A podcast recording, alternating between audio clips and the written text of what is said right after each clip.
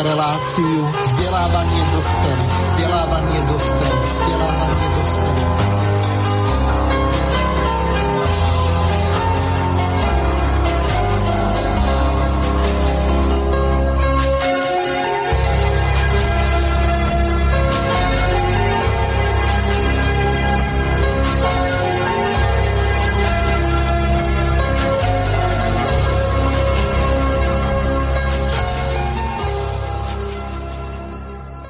Vážené a milé poslucháčky a poslucháči, vítam vás pri počúvaní mimoriadnej relácie, ktorá je v náhradnom termíne z toho dôvodu, že náš host, pán plukovník, inžinier Peter Švec, bohužiaľ z vážnych rodinných dôvodov nemohol byť účastným tejto relácie v pondelok, tak ako to bolo pôvodne avizované tak e, nemusíte sa obávať, e, nedoľakali sme sa, ako po niektorými písali, čiže e, táto relácia naozaj bude teraz odvysielaná a srdečne pozdravujem pána inžiniera Petra Šveca. Pozdravujem všetkých poslucháčov a naozaj ich môžem ubezpečiť, že žiadna sila na svete nespôsobí, aby som sa zlakol zločincov. Hej? Takže určite tam boli naozaj také problémy, ktoré sa museli vyriešiť, ktoré by mi neumožnili byť na dobrom signále musel by som odbiehať a v podstate aj e, by možno bolo prerušované vysielanie, čiže z toho dôvodu to technicky sa nedalo ináč zladiť a ja sa ospravedlňujem za to. E, dúfam, že v náhradnom termíne to bude o to lepšie, lebo už máme aj nejaké nové informácie práve k tej téme, o ktorej ideme hovoriť. Výborne, takže teším sa a zrejme aj naši poslucháči a hneď v úvode relácie to štartujeme vyjadrením Petra Pellegriniho k tomu, že pre rodinu pána generála Lučanského a takisto pre jeho právneho zástupcu, tak myslím rodiny pána doktora Radačovského, tak boli niektoré informácie zatajované a v tomto zmysle sa pred časom vyjadril Peter Pellegrini. Je naozaj nehorázne,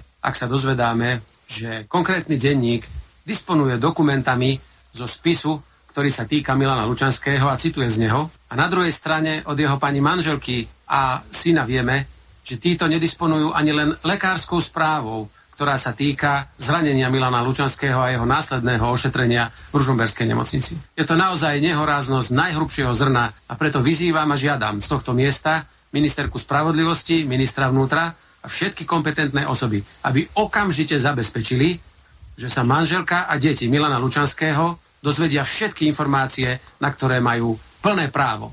A majú plné právo vedieť všetko, čo sa s ich otcom a manželom posledné týždne dialo. Rovnaké právo vedieť, čo sa stalo generálovi Lučanskému, má aj slovenská spoločnosť.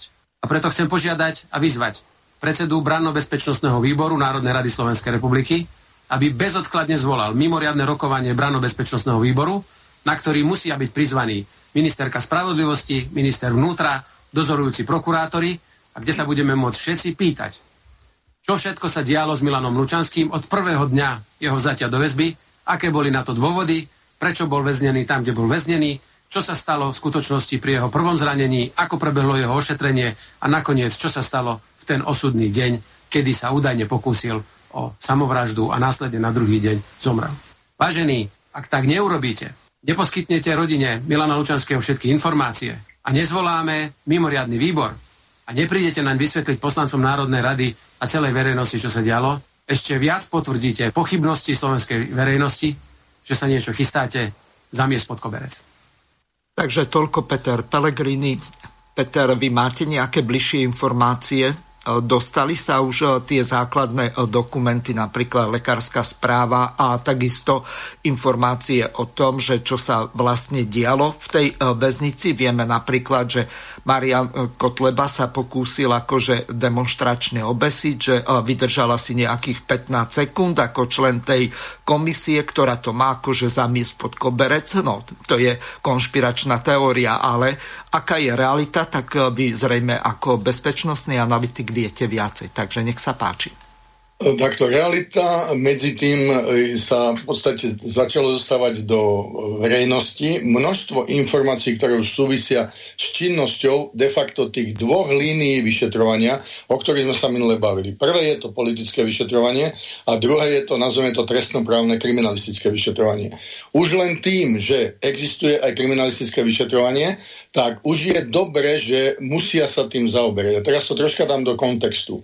Totiž e, je dobre dobre, že ja napríklad nemám lekárskú správu, pretože to by naozaj bolo veľmi závažné porušenie všetkých pravidiel, aby hociaký, hoci aj teda bezpečnostný analytik mohol dostávať správy, ktoré majú mať vyšetrovateľa, ktoré môže mať rodina, ktoré má jednoznačne mať v normálnej slušnej spoločnosti, keď už teda rozprávajú o slušnosti, tí najneslušnejší zločinci, akí sa mohli vyskytnúť vo vláde. Prepačte, že to takto nazývam, ale to je politikum, ale zároveň o tom treba hovoriť, lebo slušnej spoločnosti, keď má rodina nejakého, e, dá sa povedať, zatiaľ berme akože zomretého, hej, ale v skutočnosti s podozrením, že zomrel za veľmi, veľmi pofiderných podmienok a okolností, tak má právo na advokáta, má právo na poctivé vyšetrenie toho prípadu, má právo na všetky úkony, ktoré slušné štáty poskytujú. Hej, ja, ja dúfam, že Slovensko patrilo medzi slušné štáty, ale poviem rovno,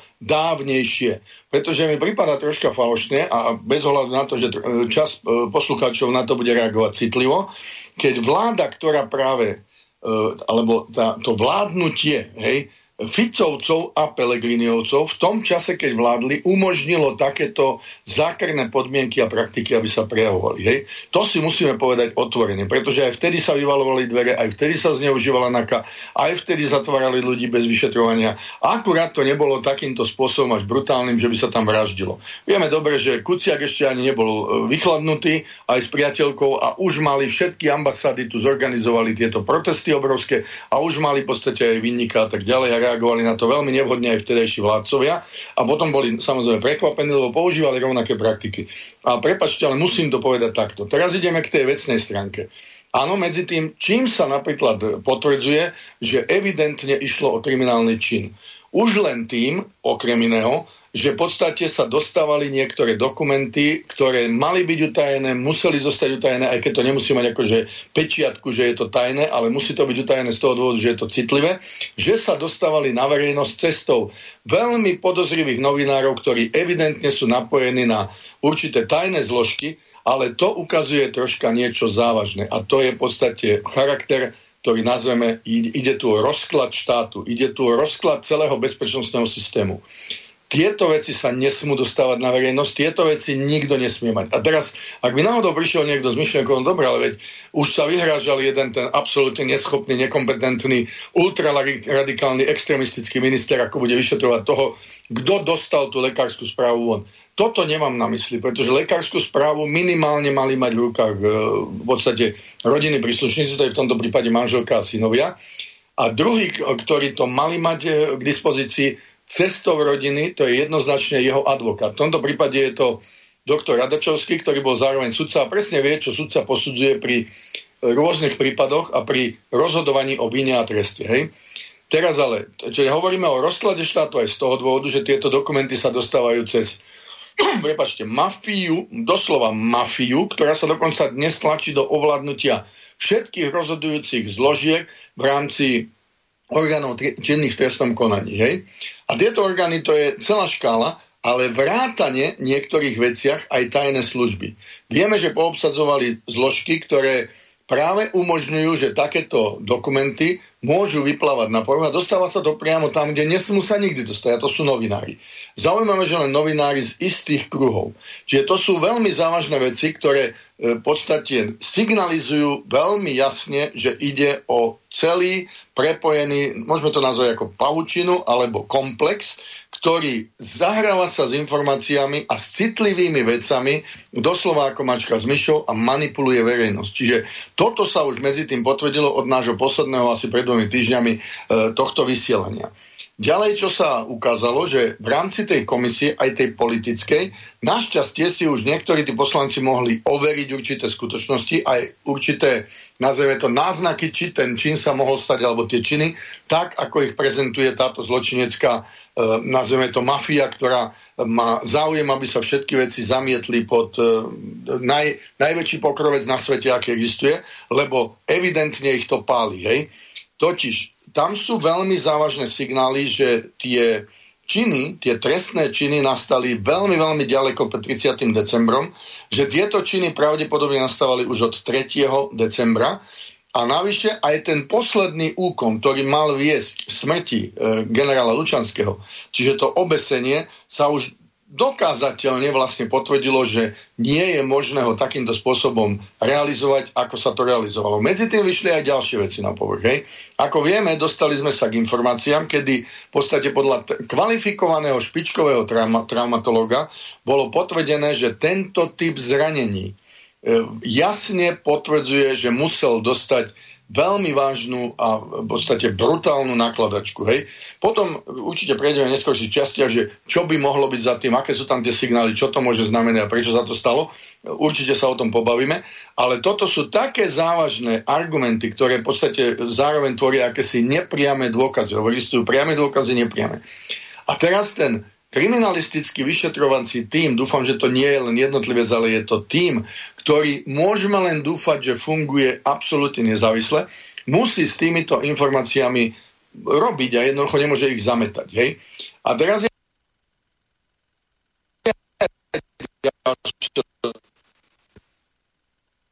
sa nedostane ani predstaviteľ rodiny, ktorého si vybrala rodina ako svojho právneho zástupcu.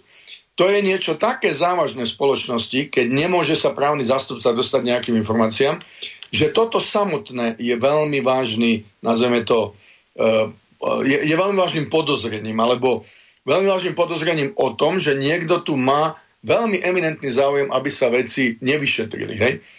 To sa môže stať, že bude eminentný záujem, aby sa zahmlievalo. Hej? Takisto môžeme sa pobaviť neskôr. Tiež to bude mať svoje, nazveme to, implikácie, ktoré v budúcnosti e, budú veľmi, e, nazveme to takým trňom v zadku pre túto vládnu, alebo teda apolitickú, nestranickú koalíciu. Zdôrazním, že práve tragédia je, že nám vládnu nestrany a nepolitici. A toto sa dnes prejavuje, ale zároveň spolitizovávajú práve tie orgány, ktoré majú byť apolitické, ktoré nemajú vôbec hľadiť na politické záujmy. A to sú práve tie orgány v trestnom konaní. Čiže medzi tým aj dokonca dnes prišlo niekoľko správ, kde našťastie zavolali, a myslím si, že je dobre, že zavolali na výsluch, to ale nie je výsluh, ale to je vlastne podanie nie svedectva, rodinu e, pána generála. E, zároveň e, mal tam niektoré vyjadrenia pán Radačovský, ktorý ich zastupuje ktoré takisto dávajú veľmi vážny signál, že sa tu zahmlieva a tieto netreba brať e, na ľahkú váhu. Hej. A potom sú tam aj vyjadrenia už určitých predstaviteľov, ktoré sa to usilujú bagatelizovať a to je hyenizmus. Hej. Ak štátni predstaviteľia také, pri takýchto závažných podozreniach sa chcú vyjadrovať tomu politicky, tak to je niečo nepripustné. Hej. No ale teraz sa znovu vrátime k tomu, že akým spôsobom sa vytvoril tento systém a vlastne čo to malo aj k dnešnému tomuto prípadu, aké vážne následky, ale to nie je len prípad generálna Lučanského, lebo sme videli, že medzi tým, e, sam, teda tam už bol aj priznaný pokus o samovraždu iného človeka, ktorý bol obvinený. A teraz znovu sa vráťme, hovoríme o dáme, nebudeme zatiaľ meno e, dávať, ale každý vie, o kom hovorím, lebo na to by som nemal opravne v tomto momente. Ale zoberme si zásadnú vec za relatívne, tu, tu sa totiž stal, e, v podstate je to politický precedens, že e, pri v podstate posudzovaní niektorej závažnosti trestných činov sme dostali na doslova piedestal absolútne najvyššieho porušenia všetkého korupciu. Zaujímavé že ideme po korupciách, ktoré sa týkajú rádovo, povedzme aj, že 100 tisícov eur, akože do súkromných rúk, hej, dokonca do veľmi významných rúk, povedzme, že sudcov a policajtov, ako tvrdia a tak ďalej, na základe toho, že nejakí veľmi často práve kriminálnici alebo spolupodozriví, alebo spoluvykonávateľia, spolupáchatelia, alebo len nejakí vyšetrovatelia, ktorí na to nemali žiadne dôkazy, si dovolia doslova okamžite dávať do väzby hej, e, ľudí, ktorí, pri ktorých platí absolútne jednoznačne prezumpcia neviny. Teraz ja nebudem ochraňovať, lebo niektorí z nich sa možno ukážu, že boli skorumpovaní a že boli naozaj akože vinníci. Hej? Ale takéto trestné činy sa majú vyšetrovať jednoznačne bez väzby. Pretože nejde o také závažné trestné činy, ako z nich robia. A keby už mali mať tento závažný charakter, tak si treba uvedomiť, že najväčšou, najbezohľadnejšou, najnebezpečnejšou z hľadiska bezpečnostných ohrození štátu, hej, korupciou pre Slovensko je korupcia najzákernejšou metodou, a to sú eurofondy, ktoré práve vyvolávajú v podstate diktát a závislosť mnohých štátnych úradníkov od toho, aby po nich išli. A pritom táto sa nevyšetruje. A sú to ďalšie takéto korupcie, systémové korupcie, dokonca eurofondy sú najväčšia systémová korupcia v histórii ľudstva bez výnimky zatiaľ. Hej? A toto sú závažné veci, ktoré my nemôžeme podceňovať.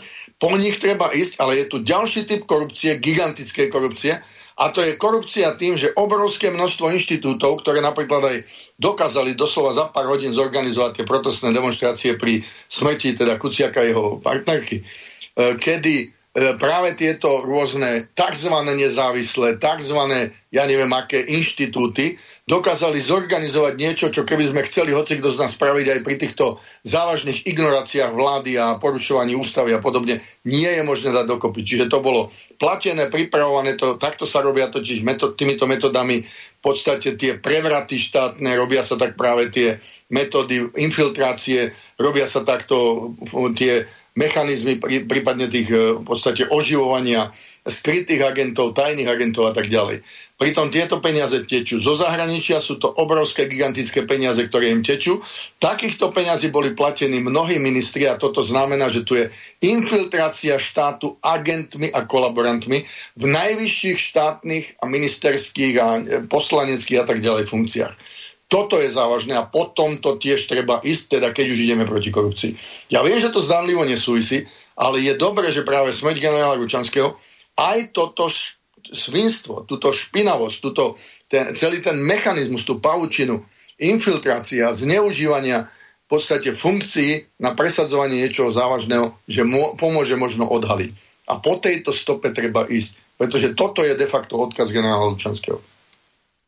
Peter, zrejme ste sledovali reláciu v RTVS zameranej na smrť generála Lučanského. Mám tu pripravenú ďalšiu ukážku, kde sa sprostredkovanie vyjadri manželka generála Lučanského, potom bezpečnostný analytik pán Žitný, potom vámi spomínaný traumatolog a nakoniec ministerka spravodlivosti, alebo skôr nespravodlivosti, pani Kolíková. Počas posledných hodín života bola v nemocnici pri generálovi jeho manželka. Nesmela som ho odokryť, lebo inak sa mi pozuby ozbrojení ochrankári zo zboru väzenskej a justičnej stráže vyhrážali, že mi viac nedovolia, aby som pri ňom bola. Jediné, čo som videla, bola jeho hlava a krk. Ten bol mimochodom úplne čistý, bez šrámov po údajnom obesení. Manželka Milana Lučanského s médiami nekomunikuje. Nedala súhlas ani na zverejnenie zdravotnej dokumentácie. Napriek tomu sa v médiách objavil lekársky záznam z Ružomberskej nemocnice. Dal som za úlohu zodpovedným zložkám, aby veľmi dôkladne prešetrili únik fotografií zo zdravotného záznamu z operácie generála Lučanského. Čo sa podľa vás stalo v decembri v Prešovskej väznici? Myslíme toho 9. 9. No, podľa toho, čo sme čítali z tej správy, ktorú verifikoval minister obrany Naď. My sme tú správu dali viacerým odborníkom. Všetci sa zhodli, aj dokonca jeden z Čech povedali, toto nemôže vzniknúť nejakým cvičením a udretím sa o postel. Tam musel byť tvrdé brachiálne násilie pendrekom alebo kopmi baganžou, ináč takéto zranenia nemôže vzniknúť. Dostali sa k vám nejaké informácie od svetkov, ktorí možno aj videli niečo nezákonné? Ja nikoho udávať nebudem. Hej. Moje zdroje sú vždy diskrétne. Vyvraciate informáciu, že ho zbili dozorcovia? Absolútne vyvraciam túto informáciu. Z ničoho uh, takéto indícia nemám. Lekárske záznamy sme ukázali nezávislému traumatológovi. Ten nám povedal, že ide o typický úraz po bitke, po dobre mierenom údere do oka. Podľa neho existuje len malé percento, že by poranenie vzniklo pri páde.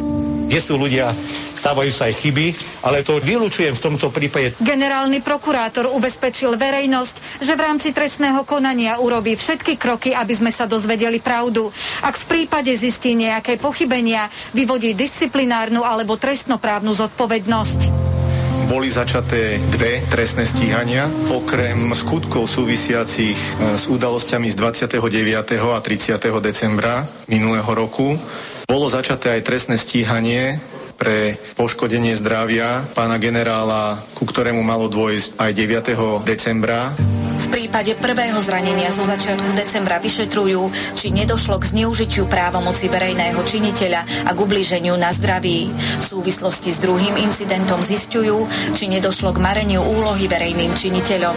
Vyšetrovatelia by mali odpovedať na otázku, ako vzniklo zranenie a ako došlo k smrti generála. Zisťovať budú, či zbor väzenskej a justičnej stráže vykonal všetky opatrenia aj na ochránenie jeho psychického stavu.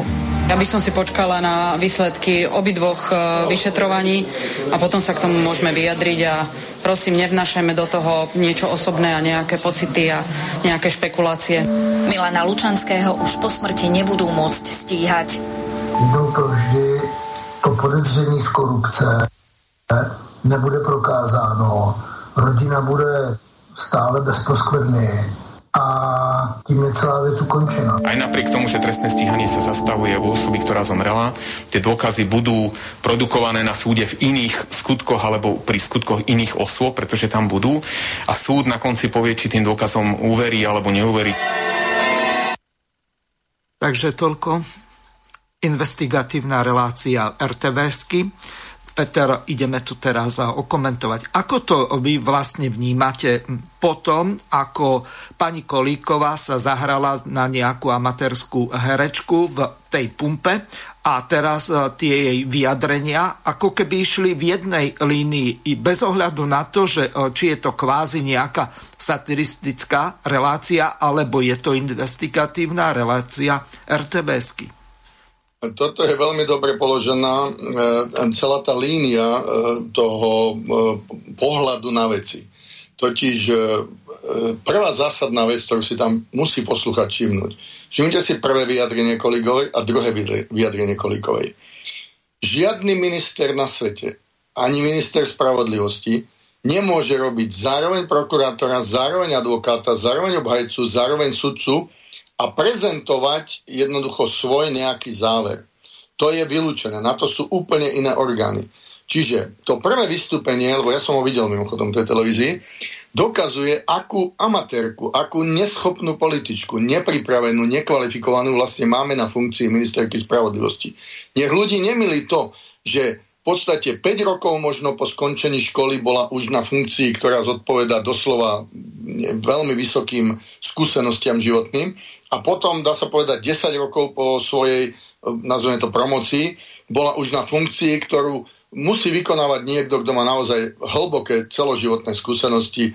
Vidíme tam tú mediálnu nepripravenosť, vidíme tam tú bohorovnosť. Nechám to na psychológov, nech to vyšetria. Čiže toto vyjadrenie bolo absolútne nekvalifikované.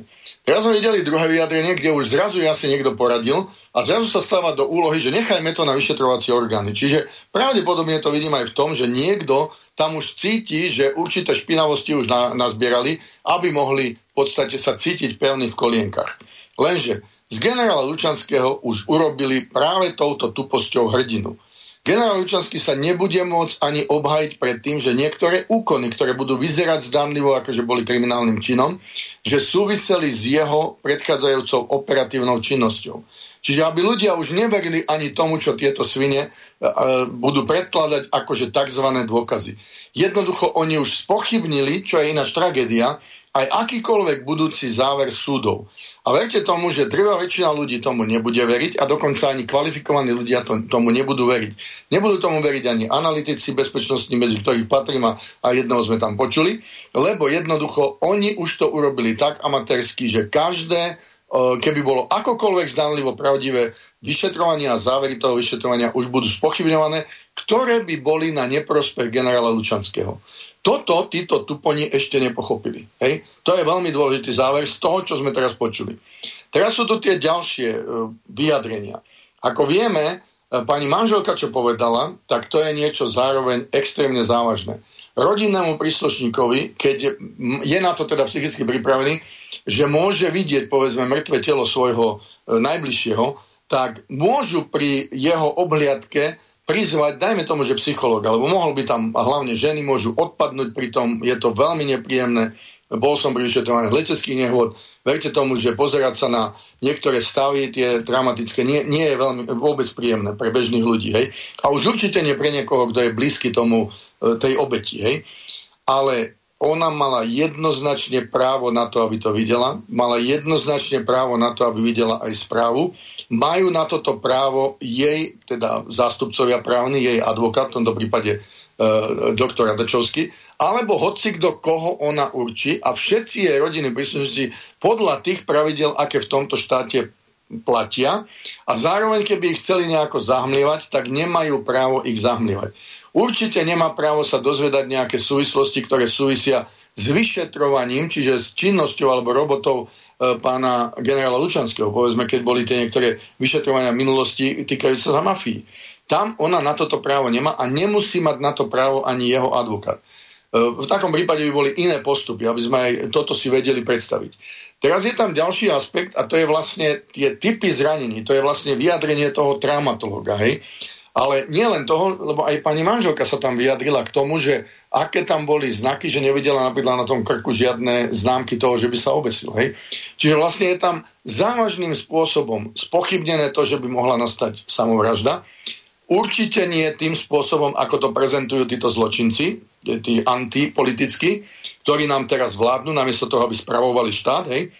Ale zároveň tam je vyjadrenie toho traumatologa, ktorý potvrdil čosi, čo doteraz, e, dá sa povedať, že nebolo odborne takýmto spôsobom e, prezentované. A to je vlastne, že tie zranenia vznikli a zodpovedajú veľmi brutálnej bitke. Hej? Ale teraz sme sa zároveň dozvedeli, lebo ja, ja sa pokúšam ľudí vtiahnuť do toho, čo sme sa v tomto všetkom dozvedeli. A najhoršie, že v tom programe to nebolo komentované. Dozvedeli sme sa, že hneď na základe toho bolo vydané aj teda kriminálne vyšetrovanie, bolo spustené kriminálne vyšetrovanie. Totiž oni sú to už také závažné indícia, také závažné dokonca aj priame dôkazy, hlavne na základe tých zranení, že už to nemohli ignorovať. Lenže teraz, nemajme ilúzie, že Žilinka, ktorý bol mimochodom štátnym tajomníkom, keď bol ministrom e, spravodlivosti Lipšic, takže bude vo všetkom postupovať e, objektívne bol veľmi zaujímavým spôsobom zvolený naozaj obrovskou časťou poslancov, čo mňa samého prekvapilo, lebo nebol tam výber, ako koho nominovať na e, generálneho prokurátora. Ale e, mal som pocit, že aj tá opozícia sa mohla pri jeho nominácii zdržať. Toto sa nestalo. Toto takisto indikuje niečo, čo by mohlo byť veľmi závažné a ja napríklad by som bol veľmi opatrný v tom, aby som veril, že práve z, e, z toho najvyššieho miesta generálneho prokurátora bude veľmi silný tlak na to, aby sa toto vyšetrovanie robilo objektívne a nezaujato. Totiž tam, keď bol určený nejaký prokurátor a dozoruje ho e, najvyšší prokurátor, to ešte neznamená, že niektoré veci sa nemôžu alebo nemusia e, tlačiť do určitých záverov, ktoré, tak povediac, e, niektoré dôkazy sa budú do istej miery spochybňovať alebo sa budú nejakým spôsobom možno úplne ignorovať. Hej. To, to sú všetko procedurálne veci, o ktorých by mohli povedať veľa právnici, ktorí v tomto systéme robia ale toto hovorím ako analytický záver. Čiže ja tam tomu tej objektivite nevidím ani na základe vyjadrenia istotu, že to bude objektívne vyšetrovanie, pretože oni majú dopredu už určené, že v podstate musia chrániť túto vládu a to je veľmi, veľmi zlé. Väčšina tej politickej komisie, lebo vieme, že sme si ju rozdelili tú komisiu, to je politická, ktorá je de facto z parlamentu, alebo aj z množstva iných inštitúcií. Minule sme si hovorili, že tam niekoľko tých skupín a zároveň aj tej kriminálnej sú tam určité prvky, ktoré môžu do istej miery zahmlievať a v takom prípade, keď je niečo zahmlené, tak žiadny sudca nevydá rozsudok jednoznačne. Oni na toto budú hrať, aby sa to zahmlilo. Čiže, aby, aby tomu ľudia rozumeli, aby vznikla pochybnosť. Hej? A to už z tohto všetkého, čo sme počuli, evidentne na toto hrajú, že sa nebude môcť vydať nejaké záväzné rozhodnutie súdu, lebo tam vznikla pochybnosť a tak povediac budú hrať na to, no nie je úplne isté, či naozaj tam bol spáchaný proti nemu trestný čin. Hej? Ale sme to takto chápať. Peter, je tu je jedna ano. veľmi dôležitá právna zásada, ktorá v latinčine znie in dubio pro reo, pochybnostiach prospech páchateľa alebo páchateľov. Ak naozaj on bol utíraný v tej väznici a oni vytvoria pochybnosti, že e, či to tak mohlo alebo nemuselo byť, v tom prípade nastáva tá právna zásada, ktorú som pred chvíľou citoval. Čiže veľmi dobre na to idete. Presne, ale tam práve teraz ste naťukli, lebo to sme mimochodom aj minule sme to už spomenuli, ale tu sme naťukli jednu závažnú vec, že oni zároveň, tí, ktorí to spáchali, tam je evidentne, že boli páchatelia, pravdepodobne to bol doslova gang páchateľov, e, v podstate niekoľko ľudí, kde teraz sa troška vžíme do tej psychologickej situácie, že pri akej to môže vznikať. Hej? Ja som to už minule tak naznačoval, a teraz to poviem otvorene. Keď je niekto dôstojník. Ja som bol už ako poručík alebo podporučík dôstojník, hej? Lebo vtedy bola aj hodnosť podporučíka, dnes už nie je. A mnohí boli napríklad tzv. absolventi, boli podporučíci. A teraz si zoberte, keď je už niekto podporučík, tak zároveň sa dostáva medzi tými nižšími hodnosťami do, určité, do určitého postavenia, kde má rešpekt, ale zároveň aj závisť. A hlavne môže mať závisť medzi tými, ktorí to nedosiahli. A teraz, keď hodíte svorke vlkov niekoho, kto je podporučík ako formálne, hoci aj, teraz nehovorím o generálovi, hovorím o dôstojníkovi, ktorý je formálne podporučík a zrazu obvinia, to je svíňa. To sa stávalo v stalinských rokoch. Jednoducho podhadzovali im ľudí a kde sa títo zakomplexovaní jednoduchí ľudia doslova vyžívali. A hlavne nejakí tí dozorcovia v tých gulagoch a podobne. Presne tento efekt mohol tu pôsobiť. Hej? Ale teraz, čiže na ňom sa niekto išiel vyvršiť. Hej? Druhá možnosť je, že niekto dostal zaplatené za to, aby sa na ňom vyvršil a niekto to organizoval dokonca tak, ako sa to organizuje v tých, e, nazveme to, kruhoch e, kriminálnych, ktoré sa dostanú do väznice. Aby sme si nemysleli, že aj odtiaľ sa nedajú určité mafiánske veci riadiť. Hej? Teraz je to druhý aspekt a to je ten, tej osoby, ktorá je podporučí. Jednoducho, on má svoju hrdosť. Hej? A teraz si zoberieme generál, o čo musí mať vyššiu tú hrdosť. Hej? A zoberte si, že zrazu by mu len prišiel nejaký takýto primitív a chce mu veliť. Hej? A povie mu, väzeň číslo také a také vstávaj, hej, je budíček. A on povie, no môžem kašľať, lebo má dôstojnosť, hej. Nikto mi tu nebude rozkazovať. A tá dôstojnosť je zakorenená. Ak si niekto myslí, že on je teraz väzeň a má poslúchať, pozor, on je nevinný. Dokedy ho neodsúdia, je nevinný. Že je tu špinavý zákerný systém, ktorý na základe obyčajného podozrenia z korupcie umožňuje zatvorenie do kolúznej väzby. Toto je špinavý zákerný stalinský systém Môže tu kto chce rozprávať, čo chce. Hej? A v tom momente, ale keď to povedal, čo bolo opravnené, to je tá psychika, dúfam, že ma každý rozumie, čo chcem povedať, lebo takto isto by som sa správal ja, tak v momente prišiel jed do nejakej skupiny ľudí. Čiže aj bez toho by boli nejakým nahúckaní, povedzme tým Černákom, hej, že by tam bola tá mafiánska vražda. Tak jednoducho prišla skupina, on odmieta poslúchať a ideme si to s ním vybaviť. A nájde, v každej väznici sa nájde tlupa primitívov, Nehovorím, že ide o celú skupinu, ale ide o jednotlivcov, ktorí sa mohli v jednom mieste zísť a jednoducho ukázať to tomu generálikovi. Zakomplexovanci to mohli ukázať, aby sme to pochopili v tom kontexte. Hej. Teraz ale, keď sa to stalo, potrebovali to zašiť. Lenže práve títo zakomplexovanci, na základe aj tých indícií, že tam sú nejaké v nahrávkach hluché miesta a tak ďalej, vedeli, ako zachytiť veci tak, aby to, čo je dôležité, nebolo zachytené. Hej? Čiže oni vedia, a kde sa nachádzajú kamery, akým spôsobom je možné ich vypnúť. Napríklad už len poistkami. Hej? A ďalšími vecami. Ja teraz nechcem prezrádzať, čo sú metódy, ktoré sa učíte za istých e, okolností v niektorých kurzoch. Ale jednoducho sú metódy, ako zabrániť nejakým veciam, aby sa dostali na povrch. Hej? Toto sa hravo mohlo stať. A potom to idú práve tie vyšetrovacie orgány, ale hlavne tí, e, nazveme to, zástupcovia poškodeného, v tomto prípade je to už rodina pretože život generálovi už nikto nevráti, nikdy, hej. A potom to musia ísť, hej. Lenže v čom je to zahmlievanie v smere k ním? Jednoducho, nikdy sa nenajdu možno dôkazy, dôkazy, ktoré budú súdne použiteľné, že sa to tak stalo. Takže ak by ľudia chceli mať veľké očakávania, že to garantovane bude možné vyšetriť, tak možno to nebude také jednoduché. Hej? Hoci dnes existujú také metódy v kriminalistike, ktoré dokážu aj na základe nesporných, e, v podstate nepriamých dôkazov, forenzných, hej, e, doslova pripraviť ten súdny proces tak, aby sa ukázalo, že niekto je vinný. Lenže tento, to rímske právo, ktoré máme my, kde všetko rozhodujú výlučne a len právnici, sudcovia, je v tomto smere veľmi, veľmi nevýhodné. Hej? A ja som si istý, že táto zločinecká skupina, ktorá nám teraz vládne, namiesto toho, aby spravovala slušne štát, tak bude mať záujem, aby sa tento prípad dostal celej línii na súdy, ktoré už teraz obsadzujú. Obsadzujú ich na základe určitých pokynov, a teda aj inštrukcií, to môžeme nazvať, zvonka tak, aby vlastne ich mali podchytené. Čiže tu máme komplet v celej šírke stalinský režim. A teraz to poviem, na toto tvrdenie, čo pre mňa bol najdôležitejší, nazveme to indikatív alebo nepriamy dôkaz. To je v podstate, e, to sú tie vyjadrenia tých, ktorí boli vzatí do kolúznej väzby, tých sudcov a tých tzv. kajúcnikov a posledný prípad aj tejto pani, o ktorej sa bavili tiež sudkine a bývalej teda vysokej funkcionárky, ktorá sa chcela, e, teda pokusila o samovraždu. Totiž pravdepodobne títo ľudia si uvedomujú to zúfalstvo, v akom sa nachádzajú. Hej? Že možno aj urobili nejakú chybu, ale uvedomujú si, že ako brutálne systém, ktorému dokonca v minulosti pomáhali, ako brutálne sa im vypomstieva. A to je neuveriteľný psychický tlak. Hej. Pritom mohli spáchať niečo, za čo by možno mali vo väčšine štátov veľmi teda prísny peňažný trest, veľmi prísne možno aj ne, e, teda podmienečné odsudenie. E, boli by úplne zničení sociálne, boli by spoločensky kompletne zničení, v živote by už nemohli zastavať akékoľvek funkcie a tak ďalej, čiže by odchádzali s hambou, ale určite by sa nemohlo takýmto spôsobom takto brutálne zakročovať pri takýchto trestných činoch, aj keby sa mali potvrdiť v budúcnosti. Lebo všetci bez výnimky sú dnes nevinní.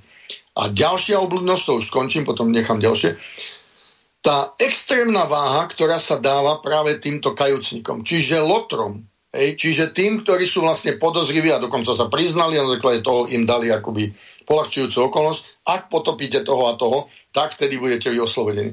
Totiž uvedeme si, čo je v tom aký prvok je v tom prvok zákernosti, podlosti a to je vlastne štýl tejto vlády. Špinavé, zákerné, podliacké metódy, hej, zneužívania, najzákernejšieho zneužívania moci, aký môže existovať. Pretože v normálnom štáte musí existovať vo všetkom spravodlivosť celej línii. Jednoducho primeranosť všetkého, čo sa robí tu je taká miera neprimeranosti týchto opatrení, ktoré robia. Napriek tomu, že množstvo ľudí si povie, ukážme im, to bolo 50 tisíc, že ja som žil 10 rokov z 50 tisíc eur. Zabudnime, to bolo iba 50 tisíc oproti tým masívnym, gigantickým korupciám, ktoré sa dohadzujú pri všetkých šeftov, ktoré idú za eurofondy, rôznym skupinám, cez oligarchické skupiny, cez rôzne podniky, cez e, objednávky, ktoré dostanú pri budovaní niečoho a tak ďalej. To sú doslova šušne, to sú omrvinky. To, toho gigantického množstva. Ja teraz poviem aj ľuďom, o aké množstvo ide. Podľa ekonómov z nášho štátu, ktorý má teraz 23 miliard rozpočet na tento rok, z toho 8 miliard bude tvoriť dlh, tak najmenej, a to, to už sú dnes odhady, že to je oveľa viac, že to môže byť až dvojnásobok, ale najmenej 4 miliardy sú peniaze, ktoré by za iných okolností, keby sme naozaj si spravovali slušne štát, by zostali u nás na to, aby prospievali občanom a oni sa vyvážajú vo form, rôznych formách výnosov do zahraničia. Najmenej 4 miliardy. Ročne, hej, zoberme si, že, a to nám potom dávajú akože láskavo, ako vo forme eurofondov, hej, a zoberme si, že my platíme do Európskej únie, do týchto fondov, rádovo niečo pod 1 miliardu, je to okolo 800 miliónov teraz. A dostávame z toho okolo 1 miliardy. Čiže my si svoje otroctvo ešte vysoko, vysoko preplácame. Ale nám by bolo jasné ľuďom na porovnanie, že čo tieto tie politické zločinecké bandy, ktoré toto dovolili, takéto okradanie nášho národa, teraz idú odsudzovať tých, ktorí 50 tisíc možno, nedokázateľne zatiaľ a nedokázaný ani jeden prípad, ukradli, na základe, na základe svedectva niekoho, kto sa už priznal, že to urobil. Chápeme, čo je to za absurdnosť, za zločinnosť. Hej? Ďakujem. Peter, celkom zaujímavý bol ten úvod, ktorý ma do určitej miery vytáčal a možno aj našich poslucháčov z tej relácie RTVSky, tak si to vypočujeme, čo bolo v úvode povedané a nadviažeme na to, čo ste hovorili ohľadom tých kajúcnikov.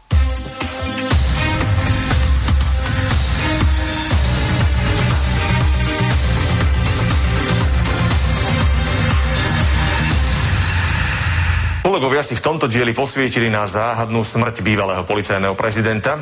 Na konci minulého roka vyvolala prvé otázniky smrť generála Milana Lučanského.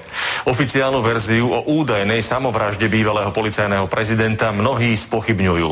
Po obvinení v kauze Judáš ho zadržiavali v Prešovskej väznici, lebo tento neúnavný bojovník proti mafii bol súčasťou vyšetrovania rozsiahlej korupcie. Takzvaní kajúcnici ho obvinili z brania 10 tisícových úplatkov. Sám vlastnil nehnuteľnosti v zámorí aj na pobreží Chorvátska, tiež dával nemalé peniaze na charitu. Na strane druhej bol aj dôležitým svetkom, možno oveľa rozsiahlejšej trestnej činnosti a vo väzbe mal zvýšený dohľad. Jeho život i smrť sú teraz plné otázok. S generálom Milanom Lučanským sme naposledy nakrúcali rozhovor v Lani v septembri, krátko po jeho odchode z pozície prezidenta policajného zboru. Témou stretnutia bol výsledok rozsudku, ako aj samotný prípad vraždy novinára Jána Kuciaka a jeho snúbenice.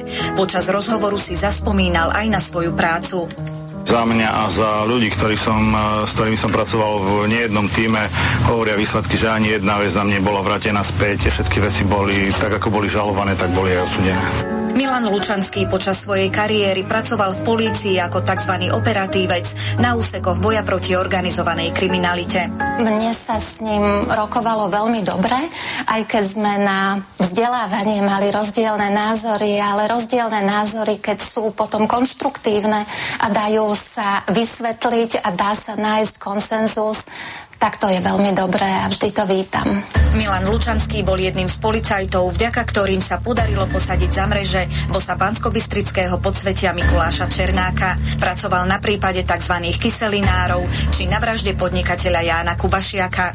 Venoval sa zločineckej skupine Síkorovci, záujem mal aj na odhalení trestnej činnosti okolo Jozefa Roháča. Sám som eh, niekoľko vražd vyšetroval, všetci dobre viete, že aj organizovaných zločineckých skupín, ale nikdy sa takto veci neriešili a neprezentovali cez médiá. Milan Lučanský kritizoval rozsiahlu medializáciu čiastkových informácií z vyšetrovaných prípadov, ktorá sa spustila po vražde novinára a jeho snúbenice. O necelé tri mesiace po našom rozhovore sa stal bývalý policajný prezident predmetom vyšetrovania. V rámci akcie Judáš ho vyšetrovateľ obvinil z obzvlášť závažného zločinu príjmania úplatku.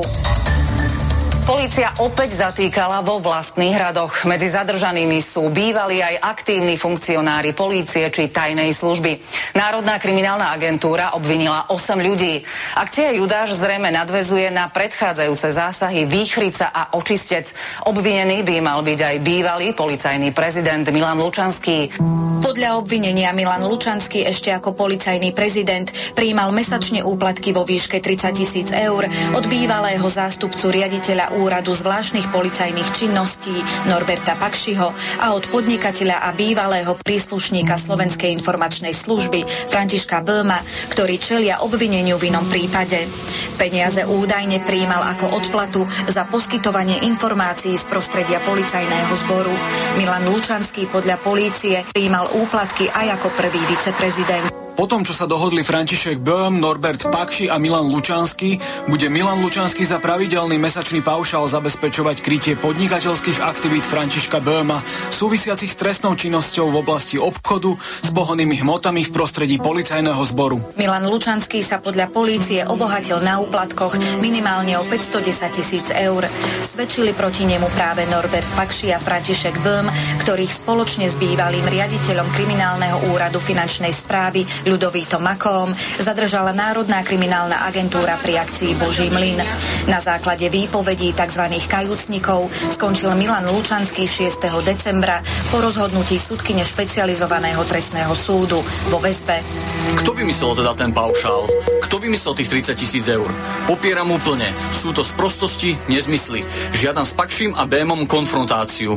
Uvádzam, že ja som ich nikdy zo sr neťahal. Jestli se to dneska všechno staví na těch kajúcnicích, který má možnost si vybrat 10 na tvrdo nebo 3 roky s podmínkou, tak se prostě obávám, že pokud ta policie a státní zastupitelství nebo u vás prokuratura nebude korektní, tak eh, ty kajúcníci prostě té policii za tu odměnu eh, mohou sloužit eh, jaksi k doplnění těch důkazů, které ta policie nemá.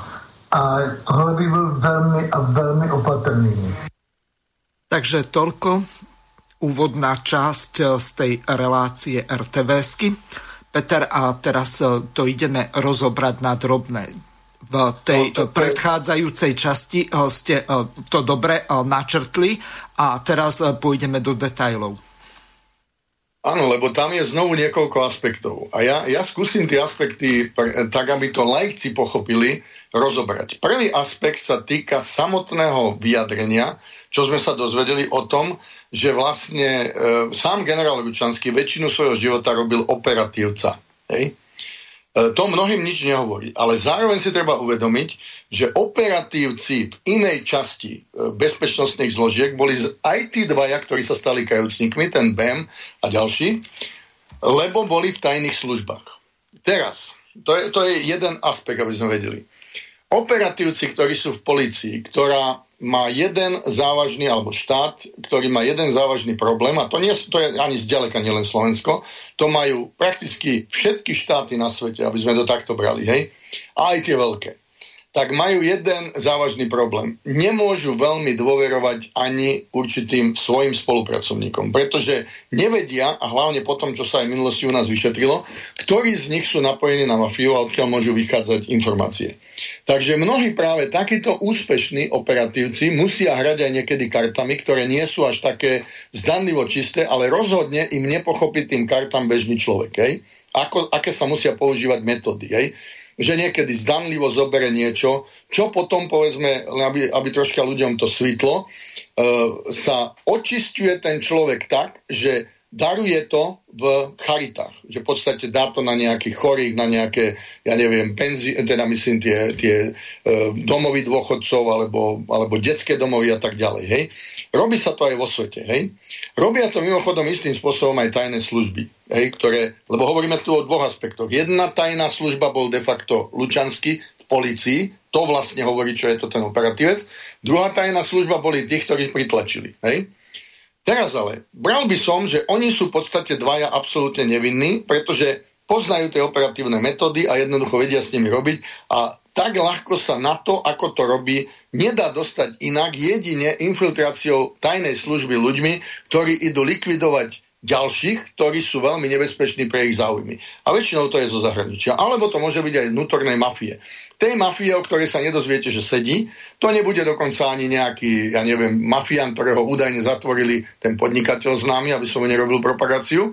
Takisto mimochodom ešte nemá, myslím, že ukončený ten jeho súdny proces, že by bol pravoplatne odsudený. Hej? A môžem mu povedať, je to vlastne Kočner, hej? Ale to nie, nie sú len, e, to sú často mafiáni v rukavičkách, tých, ktorých sa to týka. A tam ide o úplne iné úrovne financií. Teraz si zoberme. Oni zrazu, títo tajní mafiáni, hej, sa dostali ako kajúcnici. To znamená, že niekto musel vyniesť dôkazy z tajných služieb, z operatívnych činností, na ktoré sú určené dokonca aj štátne zdroje, robia sa naozaj metodami, že má fiktívne podniky a tak ďalej. Hej? A oni zrazu ako kajúcnici idú vypovedať. No to, le, to len tomu najtupšiemu, kto sa vyzná, samozrejme hovorím o bezpečnostných analytikoch, nehovorím o nejakých amatéroch, hej, aby sa ľudia neuražali, len ten najtupší by neveril tomu, že to bola pripravená akcia proti práve niekomu, kto čestne vystupoval E, e, teda v tom kriminálnom tajnom prostredí proti tým zločincom. Hej? Čiže toto má všetky znaky normálne narafičenej akcie. Hej? Všetky bez výnimky, aké si môže niekto predstaviť, do troška rozumie tým veciam. A ma, mali tam už aj analytika, ktorý naozaj rozumie. Hej? Žitný je jednoducho taký, ktorý vidí do týchto súvislostí. Hej? Teraz si zoberieme ďalší aspekt a to je v podstate, nazveme to, uh, akým spôsobom títo ľudia sa mohli ochraňovať. No jedine tým spôsobom, že zbierali informácie, zbierali na svoju ochranu. Ale oni zároveň pri tom zbere informácií, pretože boli aj vo vysokých funkciách, nazbierali niečo, pravdepodobne čo sa týkalo práve vraždy Kuciaka s priateľkou, kde mali dôkazy, že tie nitky sa zbiehajú kamsi pri, proti tej mafii. Hej? A jednoducho tu je znovu signál, že e, Lučanský pravdepodobne mal veľké množstvo zozbieraného materiálu. To sa môže ukázať, že mohol aj urobiť nejakú chybu, že si ho dobre neochránil. Dúfam, že urobil dostatočné protiopatrenia, aby si tie veci ochránil. Môžeme len dúfať. A v takom prípade ho potrebovali zlikvidovať. Keď si boli istí, že to spôsobí, ale niekedy môže ísť len o pomstu. A takisto v tomto prípade sú všetky znaky, že on bol jednoducho takto dôsledne informovaný a taký nebezpečný pre túto špinavú podliackú mafiu, ktorá dnes ako chobotnica s veľkou pravdepodobnosťou sa usiluje ovládnuť Slovensko a tento štát, pod touto psychopatickou, nepripravenou vládou nestrán, lebo všetky štyri vládne strany sú nestrany, vrátane Sasky a nepolitikov, lebo všetci najvyšší predstaviteľia sú nepolitici. Dnes sa už odhalujú všetky tieto chobotnice, všetky tie pavučiny. Hej? A jednoznačne tam je silná indicia, že on bol vlastne osoba predurčená na odstránenie práve preto, že išiel po týchto zločincoch a tam hrozilo, že celá tá chobotnica sa odhalí. Čiže ak chceli ľudia teda vedieť, čo tam máme čítať v týchto informáciách, ktoré sme sa teraz dozvedeli, toto sú silné indície, pod po ktorých by mali ísť vyšetrovateľia, pokiaľ by boli naozaj nezávislí, pokiaľ za tým pôjdu dôsledne.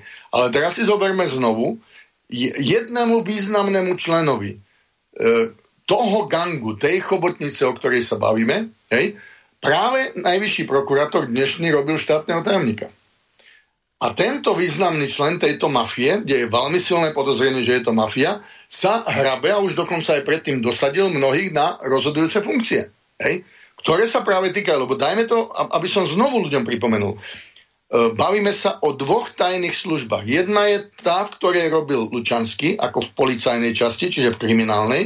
A druhá je tá, ktorá sa týka celého štátu, de facto SISky, ale môžu to byť aj ďalšie služby. Mimochodom, ďalší predstaviteľ vlády práve v takejto robil ďalší predstaviteľ vlády je podozrivý, že bol jednoznačne, alebo ten, ktorý má mať funkciu, že bol jednoznačne spolupracovník. Ďalší predstaviteľ vlády je takmer isté, že robí minimálne dvojitého agenta a tak ďalej. Pozor na toto, to už nie, sú, tu už nie je hra o fazulky. Hej? A toto všetko tu je veľmi silná indícia. Čiže pre mňa je to neuveriteľne silná indícia, že Lučanskému vlastne nemohli dovoliť prežiť, pretože bol veľmi nebezpečný a potrebovali ho zhodiť, potrebovali jeho akoby hrebienok zraziť, pretože tam dokonca pre mňa je to indicia, že bol veľmi čistý. Hej? Že vlastne sa dostal do týchto pasci preto, že ho potrebovali zlikvidovať, že to bola všetko narafičená, svojím spôsobom operatívna, alebo uh, akcia operatívcov z tajných služieb. A dokonca je tam podozrenie, že je tam spolupráca s cudzími tajnými službami, aby ho takto dostali, pretože tí ľudia, ktorí ho potrebovali dostať, sú dvojití, trojití, možno štvorití agenti cudzích tajných služieb. Ja viem, že sa to veľmi ťažko číta ľuďom, ale už musím to povedať naplno. A teraz si viem predstaviť, ako pár ľudí je zhrozený, o čom to tu hovorím. Hej? Ale ja, ja to myslím vážne, hovorím to vážne, nedávam to ako konšpiračné teórie, dávam to ako e, v podstate znalec určitých mechanizmov, ktoré sa pri týchto veciach používajú a jednoducho tu sú veľmi silné indície, že tieto metódy boli práve použité. Hej? Neviem, či je to zrozumiteľné pre bežného človeka, ale dúfam, že som to povedal tak zrozumiteľne, aby aspoň väčšina poslucháčov pochopila, o čom hovorím. A vlastne viem, že teraz im vlasy dubkom stávajú, že vlastne celý tento štát sa dostáva do mafiánskej pavučiny v podstate tajných služieb a celá naša štátnosť sa dostáva do tej pavučiny.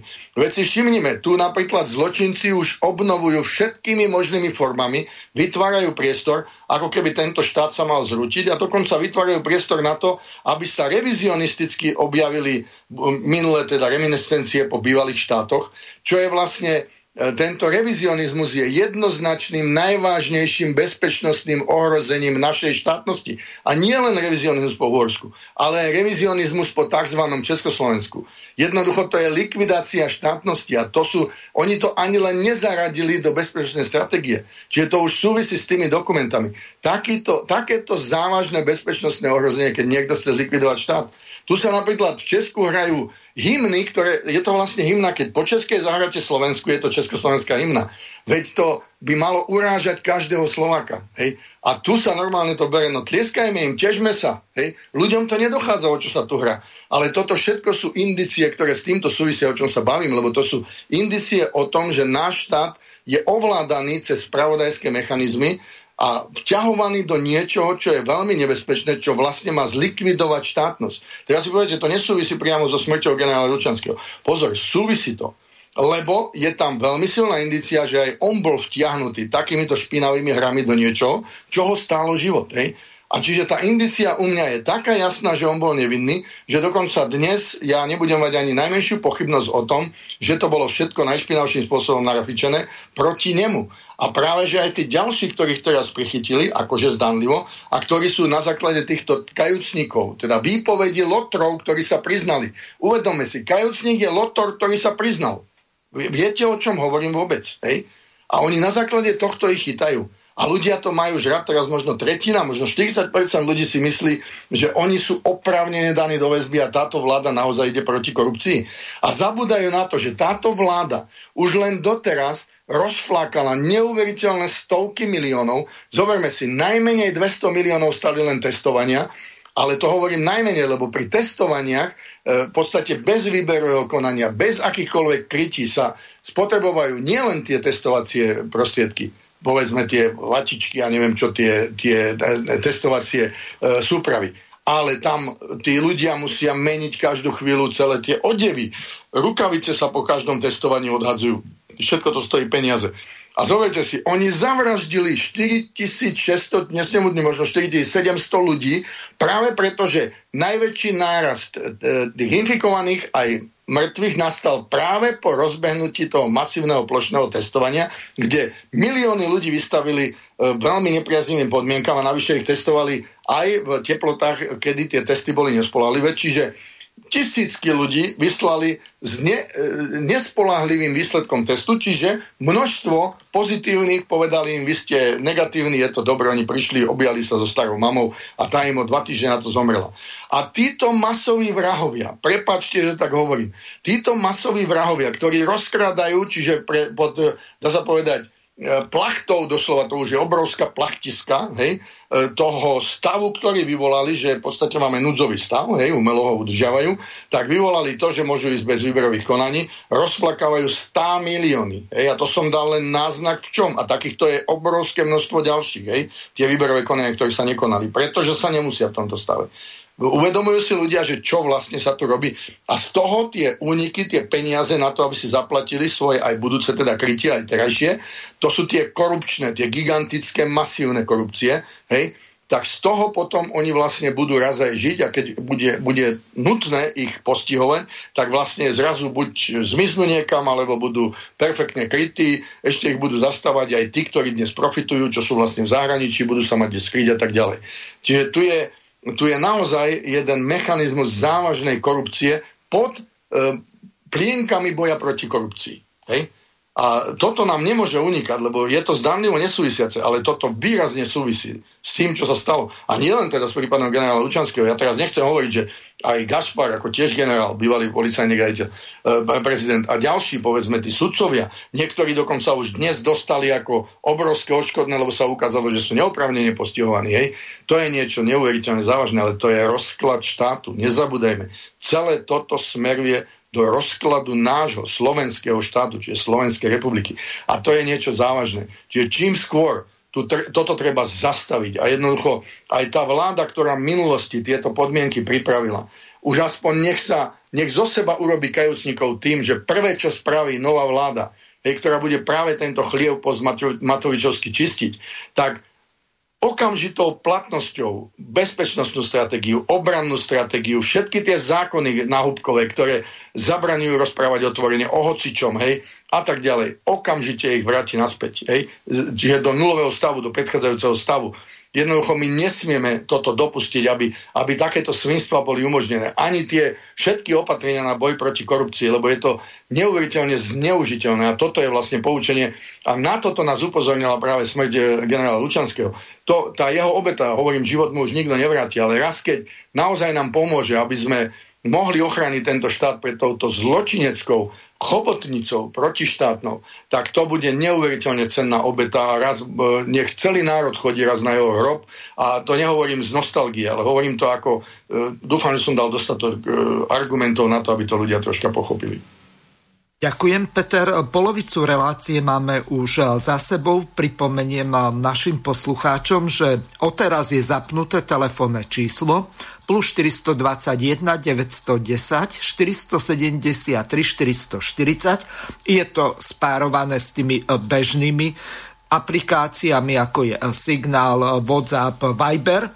Takže pokiaľ voláte zo zahraničia a ste pripojení na internet, tak nemusíte platiť roamingy alebo no, nakoniec už ani Británia, odkiaľ často volajú naši poslucháči, nie je súčasťou Európskej únie, takže po ukážke a zároveň vás poprosím, pokiaľ bude bežať nejaká ukážka, tak e, nevolajte až vtedy, keď ja, alebo pán plukovník Švec bude hovoriť, tak e, vtedy zavolajte. Ďakujem za pochopenie a teraz viacerí z vás e, mi zaslali opakovane tú istú nahrávku jedného českého youtubera, volá sa Pavel Zitko, ktorý to veľmi bravúrne komentoval a s veľkou pravdepodobnosťou tá relácia Pumpa práve e, to odštartovala, čo on povedal, pretože to nejakým spôsobom potrebovali zosmiešniť, dementovať alebo strápniť. Takže e, Pavel Zitko bezprostredne potom, ako bol na Slovensku a vrátil sa do Českej republiky, podtýkam, že hovorí česky, takže zrejme je to český občan, tak eh, povedal toto. Teď mám triko security. Teď mám triko černý na počest uctění památky generála Lučanského, jeho mučednické smrti, kterou musel podstoupit a která byla režírována pravděpodobně z nejvyšších míst slovenské politiky. Ale to, co se otevřelo, když jsem dal krátký video na dálnici na Slovensku, když jsem přejížděl ve středu z východu směrem na západ, tak to má naprosto fatální dopady v tom, že mě zásobujete mraky, mraky informacema, indiciema, který takhle, takhle zapadají do sebe. Je to neskutečný, co mi píšete a to, co teď budu říkat, je mám husí kůži. Je jeden z největších hardcore uh, videí a vysílání, který jsem doteď absolvoval. Takže pojďme na to. Jsou to fakta o události, která se stala ve věznici v Prešově. V přeplněné věznici, kde bylo 160 vězňů, 20 vězňů na stav, nadstav.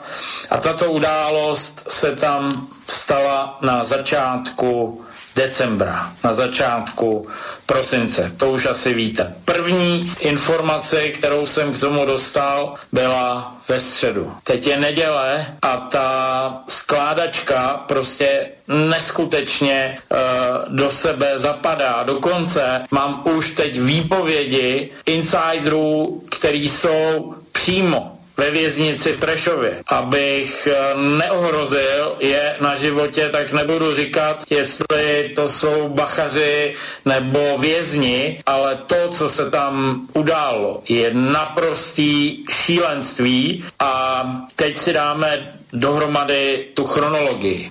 5. prosince, den před Mikulášem, byl utajený převoz pana Mikuláše Černáka z věznice Leopoldov, kde si odpikává svůj doživotní trest do věznice v Prešově za účelem výslachu. Jo? To je takový první bod té skládačky. 5.12. utajený převoz a přitom výpověď na soudě v Prešově měl až 14. 12. Absolutně nepochopitelný bylo, proč ho transportovali 5. a výpověď byla 14. Předtím byla vždycky praxe, že ta eskorta jela ten den, kdy byla, byl, byla výpověď na soudu. Tady zatím nikdo nezdůvodnil tu skutečnost, proč byl 5. prosince pan Mikuláš Černák převezen do přeplněné věznici v Prešově. 14.12. vypovídal na soudě a potom byl následně eskortován do Ilavy. Takže otázka, proč byl 9 dní před výpovědí převezen do Prešova, je absolutně na místě a je nutný požadovat to zdůvodnění proč. Protože potom ty komenty a statusy, které jsou tam 6.12., kdy ten nejhrůznější je, že dostal do čižmy darček od Mikuláša, který mu nadělil Judáša. To byla akce, při který byl zadržen generál Lučanský na základě velmi pofiderních a smyšlených výpovědí svědků, kajícníků, který nahlásili podezření z korupce. Takže tady v žádném případě nebyl odsouzený, byl jenom za do vazby. 2.12. se vrátil z Chorvatska a sám se vydal k tomu, aby orgány konaly. Bývalý policejní prezident, který do 36. byl ve funkci a na jeho vlastní žádost ukončil tuto činnost, protože viděl prorůstání politiky do fungování policie. A 1. 7. na YouTube je rozhovor, kde analytik Žitný komentuje to, že on byl ten, který se hlavní zásluhou zasloužil o to, že byl Mikuláš Černák odsouzen a v dalších materiálech, který mám na svém Facebooku je, že Černák celou dobu hovořil a toužil o pomstě. Už má z doživotního trestu odpikáno 23 let. Takže e, toľko Pavel Zitko. E, máme tu poslucháča, takže e, tomu dáme prednosť a potom Peter budete môcť na neho reagovať a takisto aj na toho českého youtubera. Takže pán poslucháč, ste vo vysielaní, môžete hovoriť. Nech sa páči. Dobrý večer. Dobre, počujeme sa? Áno, veľmi dobre.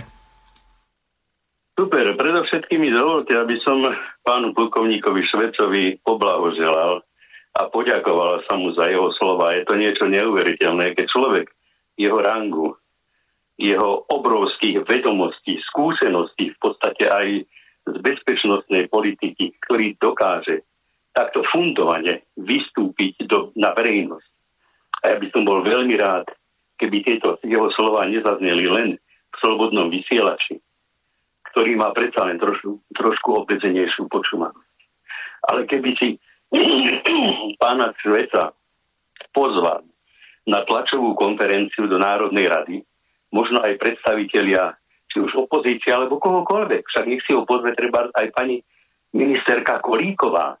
Dnes som ju videl, stála na tej tlačovke, no veľmi nervózna, tými ručičkami, prštekmi si tak nejak akože prepletala. Jednoducho, ak je človek trošku psychologicky zdatný a, a má nejaké tie vedomosti, tak videl, že je neskutočne nervózna neskutočne nervózna, sama nevie, že proste kde, kam to bude toto smerovať. Lebo ak by skutočne malo to tak dopadnúť, ako, ako teraz pred chvíľou, čo sme počuli z toho záznamu, tak to by bola, to by bola neskutočná bomba v rámci Slovenskej republiky. A v rámci e, vôbec medzinárodných vzťahov, medzinárodného postavenia Slovenska. Však viete, čo by sa udialo? Čo by urobila Európska únia? To je niečo neskutočné, neuveriteľné.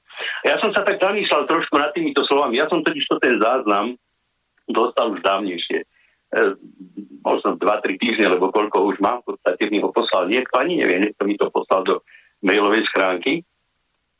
A ja som tam počúval toho pána Českého, tam hovorí, že ho vlastne toho 9. že ho zabil. No však on síce zabitý nebol. Ale ja som si to teraz začal tak hypoteticky analyzovať. E, trošku mám už len nejaké také určité analytické schopnosti. E, niekedy som sa pohyboval v podstate aj e, určitými väzbami, samozrejme nie ale určitými skúmanými záležitostiami aj do prostredia týchto mafií. A teraz som si položil otázku. E, čo, ak skutočne k tomu takto došlo? Ak sa s ním ten dotyčný pán mafián, ak sa s ním takto vysporiadal. A pán eh, Lučanský údajne sa vyjadril, že eh, tí bachari, že boli zlatí chlapci a tak ďalej. No tak eh, neviem teda, že ako je to, ale teraz si zoberme hypoteticky tú situáciu, ak skutočne ten dotyčný mafián ho dobil, no tak čo by mu asi povedal na závere? Budeš držať hubu a krok? A ak pustíš len cekneš niečo o tom, tak ja mám z, aj priamo teda z prostredia basy, mám také páky, také možnosti, že jednoducho tvoja rodina neprežije. Máš ženu, máš dve deti. Takže je to možné aj to, že on vlastne aj následkom tohoto nepovedal ani slovo, že k niečomu došlo. Hoci však už prenikli na verejnosť a slova tých sestričiek z Ružomberka, kde prišiel a hovorili, e, však e, bol neskutočne bol dobitý, modrý. To sa samozrejme nedalo s tým, že by bol sa, ja neviem, spadol niekde z postielky alebo čo. Ja z okolností 4. januára, hneď po tej udalosti, bol som u očného lekára, lebo som bol po operácii očí a práve vtedy prenikla na verejnosť aj tá správa z Ružomberskej nemocnice. A sme debatovali s tým očným chirurgom, tak on mi sám hovorí, toto nemohlo byť nejakého, nejakého takého padnutia z postela, alebo čo. Hovorí, my sme mali e, taký prípad v rámci očného lekárstva, že kriketová loptička, tam je samozrejme znásobená tá kinetická energia a tiež dostal zásah do oka a to oko prakticky mu akože vrazilo donútra e, do tých e, dutí, neviem, či teda do maxilárnej dutiny alebo etmoidálnych dutinej v rámci teda chirurgie a anatómie e, v rámci krčného, krčného lekárstva, však tam tieto dutiny, čiže neviem presne to, ktorý to bolo, ako bolo zarazené, ale samozrejme to oko bolo zarazené, ale to samozrejme nemohlo byť len tak. A plus potom, prečo teda nedovolili tí báchari, aby sa pani Lučanská pozrela na to telo? Pani Lučanská videla len krk, ktorý bol, boli, bol čistý. Čiže v podstate mne, ako možno laikovi, to dáva si takú verziu, že samozrejme bol dobitý. To, to nie je pochyb. A sa čudujem teda, že pani Lučanská, eh, prepáčte, pani Kolíková, ako ministerka v spravodlivosti, však už dávno mala ona sama toto iniciovať, aby sa to vyšetrilo. No ale samozrejme, ak majú za tým niektorí tí ľudia, ako hovoril teraz aj, aj pán Švec, ak za tým je nejaká ďalšia chobotnica, tak bude sa to určite sa to bude tutlať a zahmlievať. To, je, to mi je úplne jasné. Ale mne to vyzerá tak, že ten dotyčný mafián, ak mal v ruke činku a boxer, ako o tom hovorí, tam ten, ten český... Mm, to pán, si vypočujeme teda, neskôr, hovorí. pán poslucháč. Poprosím vás, trošku to skráte, aby aj pán Švec sa mohol vyjadriť a jasné, ďalší. Jasné. No mne to skrátka dáva toľko, že on vie určite, kde sú dobre mierené údery. E, mafiáni, ktorí sú sérioví vrahovia, nájomní vrahovia a tak ďalej, oni vedia, na ktoré miesto na temeno hlavy udrie tak, aby ten človek nezomrel, ale aby dostal povedzme ranu, dozadu, kde dojde postupne k krvácaniu a ten človek povedzme zomrie za 2-3 týždne. Je veľa takých prípadov, že napríklad ľudia padnú, padnú na zátilok hej, a zomrú o, o 2-3 týždne. Čiže mne to dáva toto, že ten e, zrejme m, mm, generál zrejme možno zomrel na následky toho, toho úderu, no a samozrejme by bol by to býval veľký prúser pre väzenskú stráž, no tak zrejme urobili tam možno takú habadúru, že podhodili tam nejakú teplákovú bundu a povedali sa obesil na teplákovú mutičku. Mm-hmm. Takže Dobre. ďakujem veľmi pekne pánu Švecovi, ste super. Ďakujeme veľmi pekne, pre vám pekný večer. Nech sa páči, Peter, môžete pokračovať. Ja, ja by som nerad bol super, lebo pri tejto téme, aby som povedal, lebo radšej by som bol za niečo iné a nemal čo komentovať. Často som komentoval kedysi letecké katastrofy, ľudia si mysleli, že ako som rád, že som v televízii, viete, ale človek je vlastne nositeľom e, zlých správ. Ale pôjdem k pánovi posluchačovi, samozrejme teším aj jeho záujem a som rád, že to aj chápe, lebo evidentne má nejaké vedomosti z týchto vecí. Ale povedzme si takto, Prv, lebo tam je niekoľko faktorov a potom sa vrátime k tomu, čo bola tá ukážka. V prvom rade, prepojenie chobotnice, nazveme to tej policie, tajných služieb, v podstate ďalších orgánov, ktoré súvisia s bezpečnosťou a prípadne aj tých zahraničných orgánov, zahraničných služieb. Jednoducho tomuto rozumie veľmi málo ľudí, ako myslím v tom kontexte, ktorý treba rozumieť politicky. Rátam sa medzi nich, hej, aj keď niektoré detaily nemusím ovládať perfektne, lebo v určitých prvkoch som nerobil, hej, aby to zase niekto nebral tak, že ovládam aj tie technikality, hej, ale ovládam systém, hej. Teraz je druhá vec, že v podstate, či to, komu by to mohlo vyhovať a že či by nás mohlo ochrániť. Ako ste si všimli, celá tá mafia, ktorá sa nazýva Európska únia, myslím teraz euro, byrokraciu, ktorá jednoznačne sú len sluhovia v pozadí tých uh, nadnárodných oligarchov, čuší, nič o tom nehovorí, nič neodsudzuje, lebo im to vyhovuje, to treba čítať. Hej. Vyhovuje to ich zákerným plánom, ktoré majú uh, v podstate uh, pred sebou, takto na zeme. Ďalej, e, všimnite si, on tam spomenul aj tú správu, ktorá bola z tej vojenskej nemocnice. No rozhodujúce je, že minister Nať nesledoval, že e, či je to pravda, ten obsah a tak ďalej a nevyjadroval sa k tomu, že je to závažné a podobne, ale jediné, čo ho zaujímalo, je, kto to vyniesol ako nájsť vinníka to je, to je niečo, to je taký závažný signál, že tá komisia, ktorá to bude vyšetrovať, už len na toto sa musí veľmi silno zamerať a to je signál, ktorý okamžite každý minister pri takomto prešlape by musel okamžite rezignovať a predseda jeho strany by musel trvať na tom, do zajtra mi dáš demisiu. O, už prešlo odtedy niekoľko týždňov, ešte tú demisiu nemá. To, to sú veľmi závažné veci. Teraz, čo je závažné, teraz sa stále vraciam k tomu posluchačovi, pánovi. E, tak to poviem. Ak nejaký mafián išiel zabíjať, a ten najvyšší, hej, tak určite on to urobil v rukavičkách a na to mal iných. On to sám vôbec nemusel urobiť. Čiže aby sme nešli po tej nesprávnej stope aj v tomto zmysle. Ale čo je závažnejšie, keď vidíme tieto vyjadrenia tých amatérov, čiže amatér, v podstate povedzme si rovno, politicky extrémne nezrelý človek, ako je minister obrany, ako je ministerka spravodlivosti, ďalší extrémne nezrelý, hej, ja predpokladal som, že ten minister vnútra mohol byť zrelý, ukazuje sa ako extrémne nezrelý, takisto aj ďalší, bez ohľadu na to, že už majú pomerne vysokú prax a čo robili tak e, to niekomu presne vyhovuje, pretože aby boli títo politici neskúsení, aby nevedeli si spočítať súvislosti a aby trieskali a dokonca aby boli arogantní. Čiže niekomu vyhovuje, aby práve Slovensku vládli amatéri. A to je niečo veľmi závažné. Ale teraz sa vrátim niektorým tým ďalším, ktorí evidentne rozumejú veciam. Napríklad, jeden z nich je pán Žitný. No jednoducho, pán Žitný išiel po mnohých líniách a veľmi správne závery, len on má jeden problém. On má veľmi laxný vzťah k samostatnosti. A on jednoducho nikdy neurobi ten záver, ktorý tam je evidentný, že tu sa hrá vyššia hra. Hej?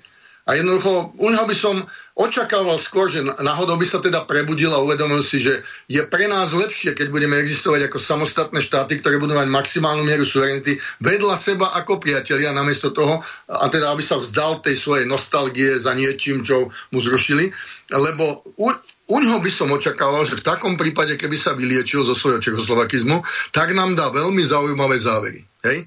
Lebo v podstate vo všetkých indiciách ide k záverom, ktoré som prezentoval ja. Hej? Akurát tejto dimenzii tých indícií, ktoré teda ukazujú, že tá mafia, tá, ktorá sa určitým spôsobom usiluje niektoré stavy zmeniť, e, tak tam e, neprekročí svoju e, určitú úroveň. Ale teraz sa vrátim k tomu pánovi Zitkovi. Hej? Ja som samozrejme počul aj to jeho prvé vyjadrenie, aj toto. No poviem rovno. Sú tam veci, ktoré sú dobré ako urobené analyticky, lenže v skutočnosti niektoré z nich, e, poviem rovno, majú taký, že konšpiratívny charakter v tom, že evidentne neanalizuje niečo, čo mu naozaj ľudia dávali, lebo poviem to otvorene. Aj mne chodia e, podobné informácie, ale poviem to absolútne bez okolkov. Tým ľuďom, ktorí mi ich dodávajú, hovorím, pozrite sa, ak je to dôkaz, odložte si ho dobre, za, zachovajte si nejakú kópiu, ktorá naozaj poskytuje, že je to dôkaz ale jediný, kto s týmito dôkazmi bude môcť robiť, sú tie orgány, ktoré to budú vyšetrovať. Čiže musia sa dostať, povedzme, ako jeden z tých, ktorý môže byť nezávislý v tej komisie je Kotleba. Ďalší, ktorí môžu byť dvaja nezávislí, sú tí dvaja predstaviteľia dnešnej opozície, čiže tá bývalá ministerka a ďalší poslanec teda za smer. Hej. E, nech si ich nechajú, pretože my, ktorí nemáme možnosť vstupovať priamo do toho vyšetrovania, nám sú tieto dôkazy zbytočné. A teraz ale pôjdem na niektoré mechanizmy, ako ich získal. No išiel do Prešova a tam sa stretol s množstvom ľudí. Vôbec nie je také jednoduché ísť do Prešova a stretnúť sa s množstvom ľudí. Vôbec nie je také jednoduché, že naozaj reálni ľudia, ktorí pritom boli, že budú otvorene hovoriť do telefónu, alebo aj v krčme, keby sa stretli, alebo aj v nejakom byte, lebo táto mafia si veľmi dobre, a majú na to určite, aj sú tam indicie, mechanizmy na to, aby si ošetrili, že budú vedieť o, t- o tom, kto čo vyniesol. Hej? Lebo nie je až taký problém si nejako ustražiť aj vnútornú komunikáciu v rámci väznice a aj samozrejme tých ľudí, ktorí tam robia a ktorí by mohli vynášať. A hlavne, keď to vykonalo zo pár ľudí, tak pravdepodobne je to naozaj len hrstka, doslova možno maximálne traja až piati, lebo nabiť ho jeden nemohol. Museli byť dvaja až traja najmenej hej. E, e, len to vynášanie nebude také jednoduché a hodnovernosť toho, čo sa takýmto spôsobom hovorí, nebude taká jednoduchá. Preto sa nečudujem, že dokonca ľudia, ktorí sú bližšie, ktorí by mohli hovoriť, otvorene aj teda Slováci, že tie informácie radšej nebudú prezentovať, lebo nevyznievajú hodnoverne. Vyzerajú dobre a vyznievajú ako propagandisticky, ale nevyznievajú hodnoverne. A dokonca môžu za istých okolností nabudiť ľudí, ale nemajú žiadnu dôkazovú hodnotu, aby sme to takto chápali. A jediný, kto bude môcť urobiť e, nejaké naozaj rozhodujúce veci, budú tí, ktorí sú v tej vyšetrovacej komisii a hovorím jednej aj druhej. To znamená politickej a kriminalistickej. Znovu sa k tomu e, vraciame. Hej? Teraz ale otázka je iná, systémová. Hej? Totiž na ňu treba poukázať, lebo tá je rozhodujúca. Nie je možné, aby v akomkoľvek solidnom štáte, a hlavne keď nám záleží na vyšetrení takýchto činov, sme dávali ľudí, vysokých funkcionárov policajných, do rovnakej väznice, kde, a to, to je jedno, či policajných, je orgánov činných trestnom konaní ako celku, to znamená sudcov, prokurátorov obvinených z korupcie, e, policajtov a všetko možné, hej, vrátane tajných a, a dokonca aj vojakov, hej, do väznice, kde sú ľudia, ktorí ich majú prečo akoby nenávidieť, lebo oni sú vlastne reprezentanti moci, mocenských nástrojov. A myslím teraz normálne legitímnej moci, keby aj nebola takáto skorumpovaná, ako je táto a takáto zákerná podla, hej. Jednoducho, mechanizmy, ktoré toto umožnili. A tie pripravila bohužiaľ bývalá vláda, ktorá tu vládla bez maličkého obdobia 12 rokov, hej, tak tieto mechanizmy nesmú umožňovať, aby dovtedy, keď neboli jednoznačne uznaní nespochybniteľne právoplatne z trestného činu, za ktorý naozaj prináleží tvrdá basa, tak nesmú byť do takéhoto inštitútu daní. Hej. Toto je jedno svinstvo, zločin, ktoré ale nemá len táto vláda, ona na rovaši. Oni ho O, oni len prevzali toto svinstvo, ktoré tu je v mechanizmu, ktoré to umožňuje. Na toto sú úplne iné mechanizmy inde vo svete. Aj v záujme toho, aby sa to vyšetrilo. Napríklad to môžu byť konšpiračné byty, môžu to byť nejaké uzatvorené a dobre strážené, povedzme, oblasti, kde odkiaľ je ťažko únik. Niekde to dokonca na ostrov ho intervenujú a podobne. Ale nie takto, ako sme to my robili. Tam, kde nebude signál, neviem čo toto, čo sa stalo, znovu je len dôkazom, že toto je chore a bolo to vlastne narafičené. E, dúfam, že som aj v tomto zrozumiteľný pre ľudí. Že nemožno, to je jedno, či ide teraz ešte o žijúceho Gašpara, dúfam, že aj prežije. Či ide o tú o sudkyňu, ktoré teraz dám, lebo má, má za sebou toto nešťastie, e, ktorá, ktorá teda bola e, nakoniec donútená až do toho, alebo nejakým spôsobom na, doslova dotlačená, aby sa pokusila o samovraždu. Ide o ďalších, hej, o tých sudcov, už jednému z nich musia vyplácať z našich peňazí, z našich daní obrovské odškodné, hej, alebo z našich dlhov, ktoré budú naše budúce dane. Hej. Toto treba pochopiť ako v kontexte. Jednoducho tu je úplne, úplne zvrátený chorý systém, ktorý nesmeruje k spravodlivosti, ale ktorý de facto je akoby nielen represívny, ale doslova taký pomstichtivý zákerný. Hej? A toto treba zastaviť veľmi rýchlo a tá vláda, ktorá nastúpi, aj keď ja neverím tomu, že musí padnúť táto psychopatická vláda s absolútne neschopným premiérom, pretože niečo takého neschopného, nekvalifikovaného ešte, dovolím, už som preštudoval šeličo medzi tým, ešte si nepamätám, že by niekde v Európe a možno aj na svete existovalo. Nebudem tvrdiť, že absolútne celý svet, lebo všetky krajiny nepoznám a viem si predstaviť, že niekde môžu mať rovnakých e, trulov. Ale toto musí padnúť náhradou, ak si niekto myslí, že teraz budú na, uh, voľby, voľby nič nevyriešia, len oligarchická mafia, ktorá je za týmito špinavosťami, hej, len tá potrebuje predčasné voľby, aby len vymenila figurky, ktorými, ktoré ona riadi, hej, aj tie strany, ktoré ona riadi, ktoré sa tvária ako strany, v skutočnosti sú bábky, hej. Ak máme reálnu stranu, tak je možno jedna, aj to treba ešte počkať, hej. Teraz ale, čo je absolútne najdôležitejší prvok, uh, tu bude musieť nastať nejaké preskupenie. To preskupenie po tomto marazme, ktorý spôsobila táto vláda, v ktorej sa nachádza skupina masových vrahov, ktorá spôsobila tie tisícky mŕtvych. E, znovu to dám do kontextu.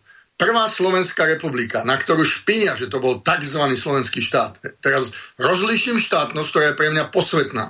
A rozliším to, čo je režim, čiže ten režim, ktorý samozrejme spáchal vážne veci.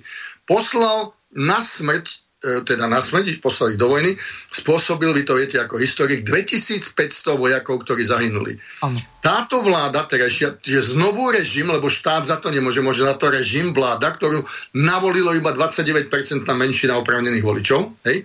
Tento režim spôsobil smrť najmenej teda 4700 ľudí k dnešnému dňu, čiže niekoľko tisícok ľudí už takmer a možno aj prekročený dvojnásobok toho, čo spôsobil ten režim, ktorý máme odsudzovať spred mm. 70 rokov. Hej? Toto si uvedomme, čo to je za zločineckú mafiu, čo je to za zločinecký režim a naďalej idú zadubenie po tých metodách, ktoré spôsobili tie smrti. Navyše, tá, aj minulá vláda, aj ten režim spôsobil, áno, aj vyvezenie, aj podstate smrť mnohých ľudí, ktorí zostali v zahraničí, hej, a teda boli vyvezení v zahraničí. Táto vláda takisto, čiže režim spôsobil, že množstvo z nás, vrátane mňa som zostal 2,5 mesiaca, som sa nemohol dostať domov. Vrátane množstva ľudí, ktorí sa dostávajú do úplne zúfalej situácie. Dnes už, už je otvorene sa hovorí, narastol násobne počet, povedzme, e, ja neviem, ľudí neschopných splácať hypotéky a tak ďalej, čiže v podstate budúcich bezdomovcov, hej. To je niečo závažné a to, sú, to už ide do desiatok tisíc tisíc veľmi porovnateľný s tedajším režimom. Hej. Hovoríme o režime. Štátnosť je posvetná. Štátnosť je najvyššia, najcenejšia hodnota. Hej. Takže uvedomme si aj túto súvislosť. Hej. A jednoducho, táto vláda už dávno nemá právo vládnuť a teraz na čo apelujem? Tí, ktorí ju držia, tá 95 poslancov, každý z nich nech sa spamätá, lebo sa stanú spoluvinníkmi, ak ju budú držať. Nech začína hýbať mozgovými bunkami a nech sa stane tým kajúcnikom tým, že nedovolí, aby pokračoval tento zločinecký režim. Hej? Teraz nehovorím, že do toho druhého neprejde čas tých dnešných. Áno, to sa môže stať, ale nech tam prejde tá časť, ktorá evidentne nebola zapojená v tých, tom gangu tých naj zákernejších a najpomstichtivejších do toho vládnutia, ktoré toto spôsobilo. Čiže toto je veľmi silný kontext, ktorý nám odhaluje práve aj prípad Lučanského. Lebo už som predtým vysvetlil, ako to zapadá. A prečo tu ide o tie veci, ktoré, sú, ktoré úplne normálne unikajú bežným ľuďom. Ja viem, že sa to zdá, že to nepatrí. Patrí to tam, súvisí to s tým, hej? A pochopme to, hej? Výborne. E, pripomeniem našim poslucháčom, že asi nám nefunguje e-mailová adresa s doménou e, slobodnyvysielac.sk. Možno, že nikto nenapísal, ale pre istotu teraz od 19. hodiny tak využite E, rovnakú, ale s gmailovou doménou, to znamená studio.bb.juh gmail.com Pripomeniem ešte raz telefónne číslo plus 421 910 473 440 zopakujem, e, signál Viber, WhatsApp môžete využiť. A teraz prejdeme na tú druhú časť tej e, nahrávky toho českého youtubera Pavla Zítka. Teď to bude těžký. Všechno nasvědčuje tomu, že to byla dopředu připravená akce a k té nešťastné události, k té naprosto brutální vraždě došlo 9.12. v den narozenin Mikuláše Černáka. Ztratil se záznam, hodinový záznam prostě ve věznici chybí, takže mě moc zajímá, kde v tu dobu byl pan Mikuláš Černák a kde byla celá generála Lučanského, protože od 6. do 9.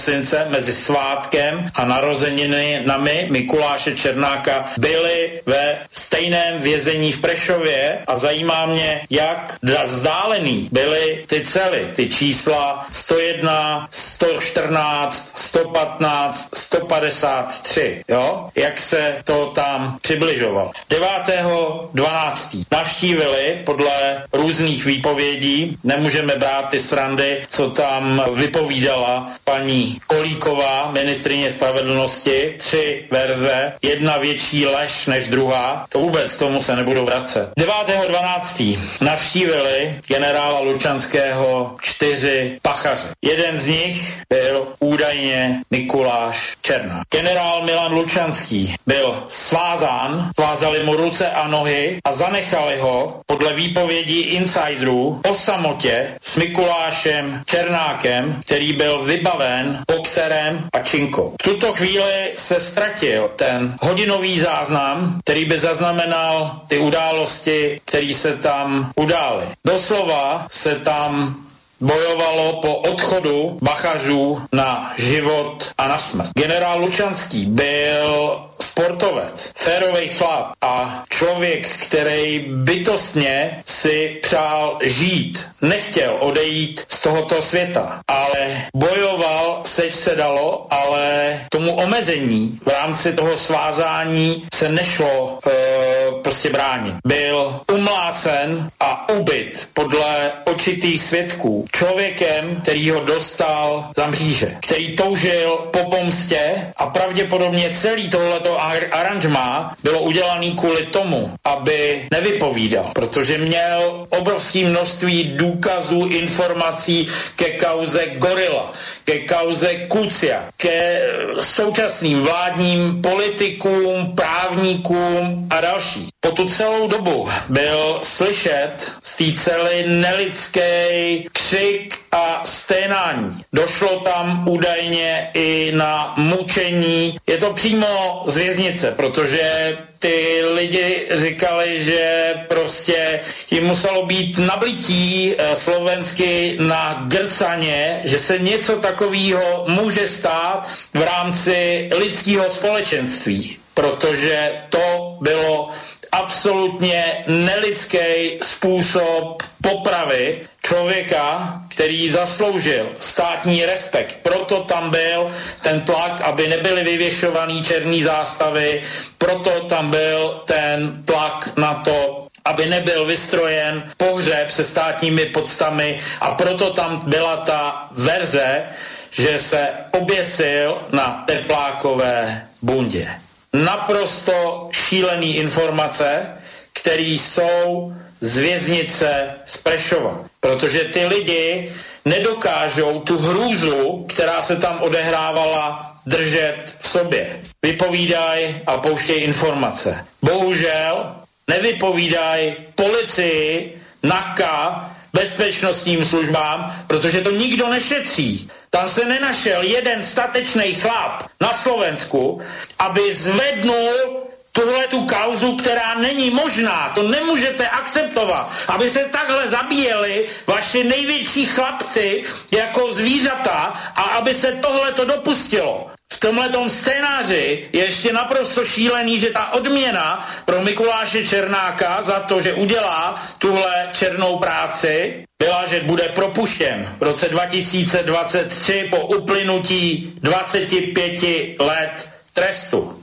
Není možný, aby tohleto bylo. To byl veřejný činitel, to byl policejní prezident, nezaslouží si, aby se o něm mluvilo jako o slabochovi, o sebevrahovi, o korupčníkovi. To je nový mučedník, to je nový hrdina Milan Lučanský, který zemřel takovouhle podlou smrtí. Ať mi to někdo tyhle ty informace vyvrátí, ať policie koná, ale ať už se nevypráví rozprávky. Kolíkovi to nemůže nikdo věřit. Tam musíte zapálit ne jednu svíčku, kterou mi nechali. Tam musí hořet tisíce svíček za generála Lučanského, protože Tohle není možný v normálním demokratickém státě. To už je fašismus, to už je krůček ke koncentrákům a k dalším věcem. Tady se nemůžou zabíjet lidi a vaši čestní chlapci, který pracovali pro tenhle ten stát, aby se tohleto odhalilo. Aby byl převezený na svátek a zabit na narozeniny. To prostě není možný. Takže tolko Pavel Zitko, eh, youtuber z Českej republiky. Aj keď eh, to vyzerá eh, veľmi otrasne, čo povedal, ale na každom šprochu pravdy trochu. Ako to vidíte vy, Peter? Tak e, vyhnem sa tým emocionálnym e, prejavom, lebo napríklad, keď aj tvrdí, že nikto taký nebol, áno, boli sme, dokonca ešte keď bol väznený, sme si medzi sebou v rámci tých sociálnych sietí vymieniali informácie, že e, musí byť právny štát práve reprezentovaný aj tým, že nikto nemôže byť verejne obvinený z niečoho, čo ešte na čo neexistujú absolútne nevyvratiteľné dôkazy a každý je nevinný dovtedy, kým ho súd neuzná vinným. Už len toto bolo svinstvo a to sme sa bavili zo začiatku. Ale Aha. samozrejme, on tam poukazuje na množstvo vecí a súvislostí, ktoré e, sa potvrdzujú, ktoré sa určite pri vyšetrovaní potvrdia, nebude, nebudú ich môcť zamiesť, ale zároveň, e, ktoré boli jednoznačne podozrivé. Hej, to je vrátanie tých časových súvislostí. Nám sme chápali. A ja mám mnohé z týchto informácií, ale sú to, poviem, povedzme otvorene, ne, e, dôkazy, ktoré sa nedajú použiť, pokiaľ ich nepotvrdí a nezanalizuje oficiálny vyšetrovateľ alebo oficiálna komisia. Hej, po, je tam jeden zaujímavý aspekt. Politická komisia, pokiaľ aj len jej čas to bude spochybňovať, v tomto prípade už sme si hovorili o tom princípe, keď je pochybnosť, je to v prospech obvineného. A tu, že sú jednoznačne všetky aspekty prospech obvineného, to je fakt, ale ja chcem ukázať ešte na jeden, alebo na dva.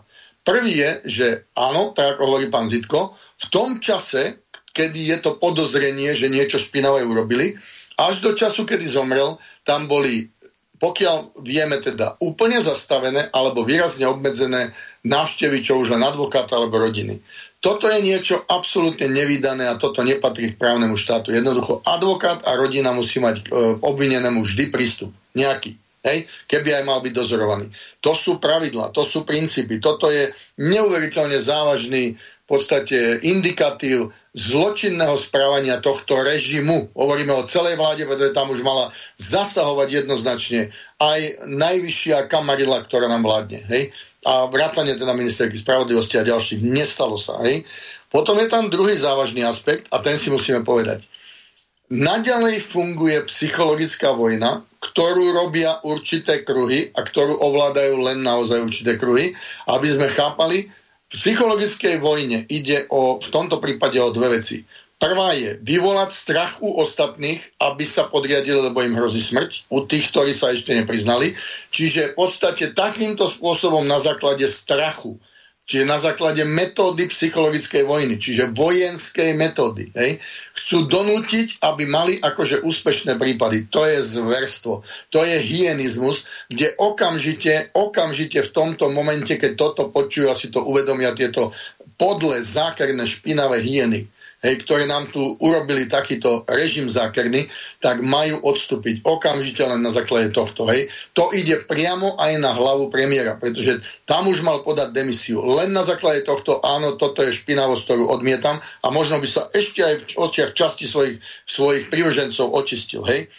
Ale čo je za, zároveň k tomuto závažná vec, to je ten druhý aspekt. Oni vlastne naďalej nám vnúcujú, a to boli aj iné prvky, ktoré sú stále psychologická vojna, že máme uveriť tomu, že bez ohľadu na to, či to dokázali, oni boli vinní, alebo teda konkrétne generál Lučanský bol vinný. To je jeden špinavý, zákerný, podlý zločin navyše ale je to metóda psychologickej vojny. To, že to má prvky informačné, mediálne, veď všimne si, ako médiá to zatajovali. Dlhé, dlhé e, týždne to zatajovali, hej, alebo e, až potom, myslím, že pravda začala troška tak písať o tom nejak tak e, objektívnejšie. Ale jeden z tých prvkov, jednoducho, človek, ktorý e, by mal vedieť ako minister vnútra teraz konkrétne, v prvom rade bol to jeho bývalý funkcionár, E, teda v jeho rezorte, nebol to jeho, ale v jeho rezorte a ten človek mi, a ešte aj za ňoho teda pôsobil, mal by vedieť, čo to je prezumpcia neviny. V prvom rade teda ministerstvo vnútra a minister vnútra. A de facto odmietal vyvesiť čiernu zástavu na počas niekoho, kto už neprehovorí. Hej? To je taký silný indikatív, že tam bol nejakým spôsobom zapletený a keďže je bývalý príslušník a najvyšší teda funkcionár jedného prvku tajných služieb, to je o to závažnejšie, o to podozrivejšie a dokonca dnes sa ukazuje, že veľmi dlhý čas bol platený z týchto zahraničných zdrojov, a ktoré mu pomáhali prežívať a teraz im plní svoju funkciu, teda svoje nazveme to tantiemy na objednávku, čiže spláca im to, čo no dali. A tam úplne nesúvisiaca vec, ktorá to potvrdila, je to, že do, na šéfa migrantského úradu, ktorý môže výrazne ovplyvniť niečo, čo 90% ľudí odmieta, ustanovil človeka, ktorý je jednoznačne protištátny, šovinistický, neoliberálny e, v podstate e, prvok, ktorý absolútne nepatrí do toho, aby takúto funkciu zastával, pretože druhú väčšinu svojho života slúžil cudzím záujmom ako kolaborant a v tomto prípade aj agent.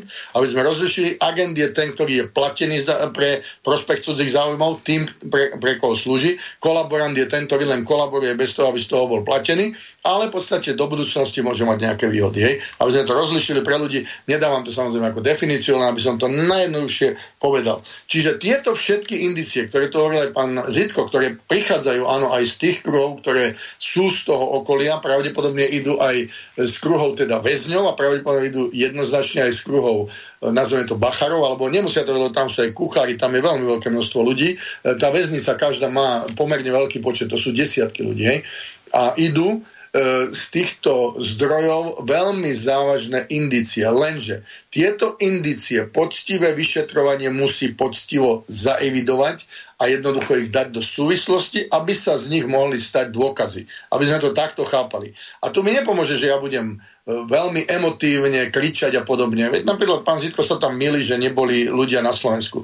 Bolo nás veľa, mimochodom, ktorí sme na to poukazovali a to, že sa stal národným hrdinom, no síce až po smrti sme to mohli urobiť, tak to sme v podstate publikovali veľmi rýchlo po jeho smrti, neviem, či niekedy začiatkom januára. Čiže tieto veci, no troška nemá asi prehľad do týchto našich eh, prejavov u nás, ale nie je vhodné ako takto brať. Čiže nemáme sa za čo hambiť, aby sme náhodou nemali hneď sypanie si popola na hlavu, áno, sme národ idiotov. Nie sme. Sme rovnaký národ idiotov ako ostatné národy a poviem vám, už som lietal doteraz prakticky bez výnimky s, ka- s príslušníkom každého štátu na svete. Áno, robím takej firme, kde je nás naozaj množstvo štátov a priamo v ka- kokpite ako pilota som už mal možno človeka asi z 80 krajín, najmenej, možno až zo stovky, lebo niekedy sa ani nedozviem poriadne, že odkiaľ je, lebo napríklad býva India, pôvodne India vyrastal práve tam v nejakej rozvojovej krajine. Takže Takto to berme, nesypme si popol na hlavu ako národ. Za toto nemôže národ, za toto môže, áno, dali to, mnohí z nich boli len obalamutení, nikdy, nikdy za žiadnu cenu neverme tomu, čo nám podsúva mediálna oligarchia, že e, nesmú nám vládnuť strany. Práve, že musia nám vládnuť strany, musia nám vládnuť politici. Politik je presne rovnaká profesia, ako je pilot, povedzme. A do lietadla by ste nastúpili bez toho, aby, povedzme, ho neriadil niekto, kto je kvalifikovaný. Musia nám, ale oni na to musia byť pripravení, na to musia celým životom prvom rade ten politik musí prijavovať, že má oddanosť svojej vlasti, slovenskej vlasti. Hej teda za tých 30 rokov, odkedy existuje slovenská vlast ako samostatná, aj predtým, pokiaľ sa to dá dokázať. Druhá vec, ktorá musí byť absolútne jednoznačná, hej, je, že títo ľudia nám takisto podsúvajú, že nám vládnu strany, preto ich treba dať do čerta. Nám, vládnu nám nie strany alebo oligarchické prívesky. Ľudia nech sa nad týmto rozmýšľajú. Kto nám vlastne vládne a prečo nám tak... Lebo to niekomu vyhovuje. Hej? Toto sú dôsledky. Nesmieme si dať počúvať. Rýchlo, rýchlo príjmeme nejaký zákon, lebo si to niekto želá. Hej, to, čo robila aj minulá vláda, tie náhubkové zákony a podobne, to bol jeden zločin. Hej. Dnes, že, že to Fico lutuje, už je veľmi neskoro, pretože vtedy to nemal prijať. Na to mal už dostatočne byť bystrý po e, desiatich rokoch e, premiérovania, aby povedal nie za žiadnu cenu, len cez moju mŕtvolu. On prišiel s tým, že tu má byť ako, že máme vstúpiť do jadra. Nikdy nesmieme sa podriadovať žiadnym jadram. Nikdy za žiadnu cenu pretože potom nám tu takéto špinavosti budú robiť. Potom sa na likvidáciu štátov robia aj takéto špinavé metódy, ktorých obeťou sa stal e, s vysokou pravdepodobnosťou všetky indicie tomu nasvedčujú aj práve Lučanský preto, že urobili z neho, lebo im ohrozoval tých, ktorí sú držiteľia týchto svinstiev, ktorí majú vlastne priniesť e, tie zmeny tzv. prospech niekoho cudzieho, zákerného, protištátneho. Hej? A tu naozaj tie indície sú také silné, že E, poviem rovno, mňa už nikto nikdy nepresvedčí, nech by dali akékoľvek dôkazy, že generál Lučanský bol akýmkoľvek spôsobom vinný. Myslím si, že je už veľké množstvo, že sú to už tisícky ľudia aj na základe mojich blogov. Niektoré to, pokiaľ viem, tak sa dostalo e, tie informácie, ktoré som prezentoval, aj to, že sa stal národným hrdinou, aj tie aspekty, ktoré aj tu niektoré spomíname, e, okolo 100 tisícov ľudí. Hej? A ja som veľmi rád, že si to začínajú uvedomovať, ako to súvisí. Peter, tu ešte e, v rámci tohoto vzdelávania dôležité pripomenúť, že počas celej existencie samostatnej Slovenskej republiky, tak bolo vymenovaných 23 generálov a v čase... Policajný. Policajný. Samozrejme, o policajných sa rozprávame, nie o vojenských a nejakých aj z Krymu, či Icokrymu, alebo takýto všelijaký, tak, takých nepočítame. Ale čo je dôležité to, že za posledných 12 rokov z nich bolo vymenovaných 7 za tie predchádzajúce roky do roku 2008, tak ich bolo vymenovaných 7 a ďalší dvaja tam prešli, ak som to správne spočítal. Čiže z tohoto vyplýva, že začias Roberta Fica, tak bolo najviac vymenovaných generálov a to ako keby sa s tým menovaním tých generálov roztrhlo v rece. Dokonca máme aj policajnú generálku jednu. Nebudem ju menovať, ale nie je to až také zvláštne vzhľadom k tomu, že týchto generálov je neumerne veľa.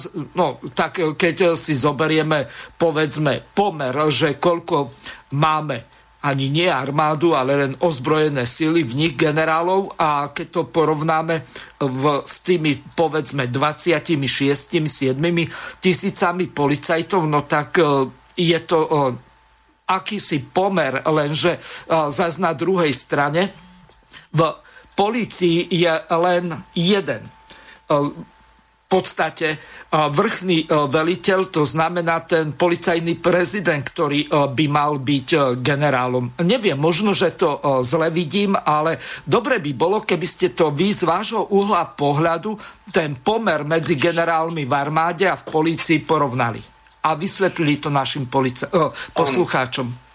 Áno, je to veľmi dobrá otázka, som rád, že ste ju položili, lebo áno, kedy som práve v armáde robil aj na kapitolách, ktoré sa týkali systému personálneho manažmentu a v podstate ako človek, ktorý spolupracoval tedy aj z, z dôvodu funkcie, keď som bol e, zástupca načelníka generálneho štábu aj s krizovým, e, teda v podstate je to bezpečnostná rada s krizovými štábmi, tak mohol som porovnávať niektoré veci aj v iných zložkách. Hej aby sme to troška dali do kontextu. V armáde, v, hovorí sa tomu, že hodnostne ťažkých armádach, ktoré sú, že majú veľmi veľa vysokých hodností, tak je pomer zhruba, ktorý, tedy sme to počítali, uh, pred 15-16, no už je to 18 rokov, už, už to bude aj možno 19. Uh, e, v roku 2001 sme začali, tak je to už 20. rok.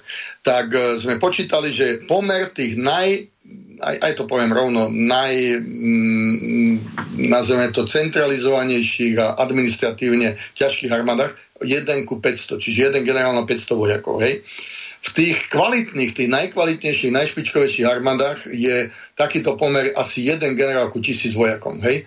Čiže vtedy som si ja odpilil konár aj pod svojim povýšením, tým, že som prišiel z 58 generálskych miest v armáde pre vtedajších okolo 30 tisíc e, vojsk, som navrhoval, aby sme, čiže v podstate to išlo na tie ťažšie, navrhoval, aby sme znížili počet generálov na 19, maximálne zhruba na 21. Ja som dával ináč jeden návrh, kde by bolo len 11 generálov, lebo sme vedeli, že pôjde výrazne dolu ten počet e, vojsk vojsk, hej, vzhľadom na opatrenia, ktoré sa robili, aktívnych vojsk. Teraz, čiže aby sme boli niekde v tých reláciách, kde, sme, kde sa dnes nachádzame v armáde. Čiže niekde okolo 17 generálov maximálne. Generálskych pozícií. Aby sme chápali zase, nikto na svete v normálnom štáte, v normálnom režime nemôže robiť generálskú funkciu bez toho, aby mal, nemal aj generálskú hodnosť. Hej. To len u nás máme, možno už to naďalej neplatilo, teď sme to menili, neviem, ale jednoducho neexistuje, aby človek v momente, v deň, keď nastúpi na generálskú funkciu, nemal okamžite e, teda nebol e, povýšený do generálskej hodnosti. Toto je jedna zásada. Čiže u mňa by to bolo, že dnes by som bol generál poručík garantovanie. Hej? E, teraz, e, to, ne, nehovorím to preto, že som to ja, jednoducho je to úplne jedno, hej, lebo takéto funkcie som zastával. Ale, a niekoľko rokov, asi 4. Teraz ale v armáde je to jedna stránka, čiže ten jeden z tých 17 bol, ja som navrhol, to je ďalší konár, ktorý som si podpil. Chcel som, a priamo som to navrhol aj najvyšším funkcionárom, aby aj u nás v armáde najvyšším veliteľom, čiže načelník generálneho štábu bol nie generál so štyrmi hviezdami, ale aby bol len trojviezdičkový generál.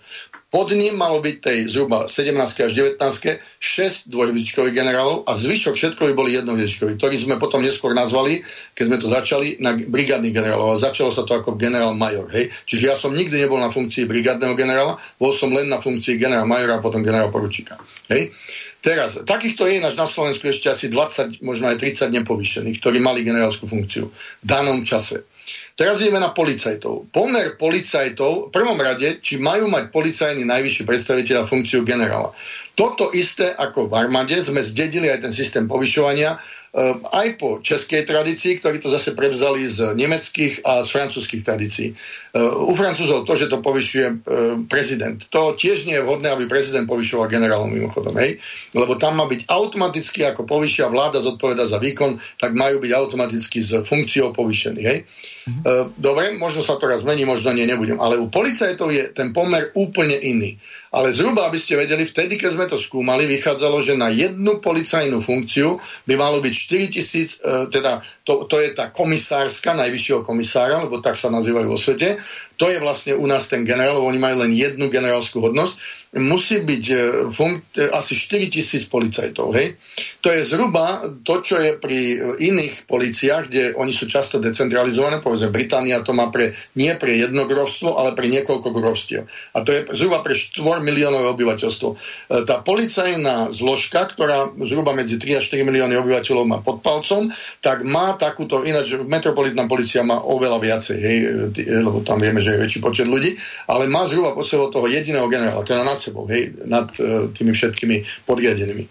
Čiže toto by malo platiť. Teraz, my si budeme musieť ujasniť aj v policii raz, ale to samozrejme potom nedokáže táto psychopatická vláda. E, budeme si musieť ujasniť naozaj, ktoré funkcie zodpovedajú hodnosti generála, ale zároveň, aká prax tomu musí predchádzať. Jednoducho, my máme niekoľko e, generálov, a sú to dokonca už desiatky z mojich počtov, blíži sa to 20 a viac, ktorí nikdy nerobili v e, prevádzkových funkciách, nikdy neboli v operáciách, alebo myslím v tom, že by niečo robili ako v operatíve, ale mnohí z nich si vysedeli generála v kanceláriách. To je vylúčené. To isté musí byť policii. Jednoducho, nikto nikdy za žiadnu cenu, žiadne politické kritéria, že on si vysedí generála.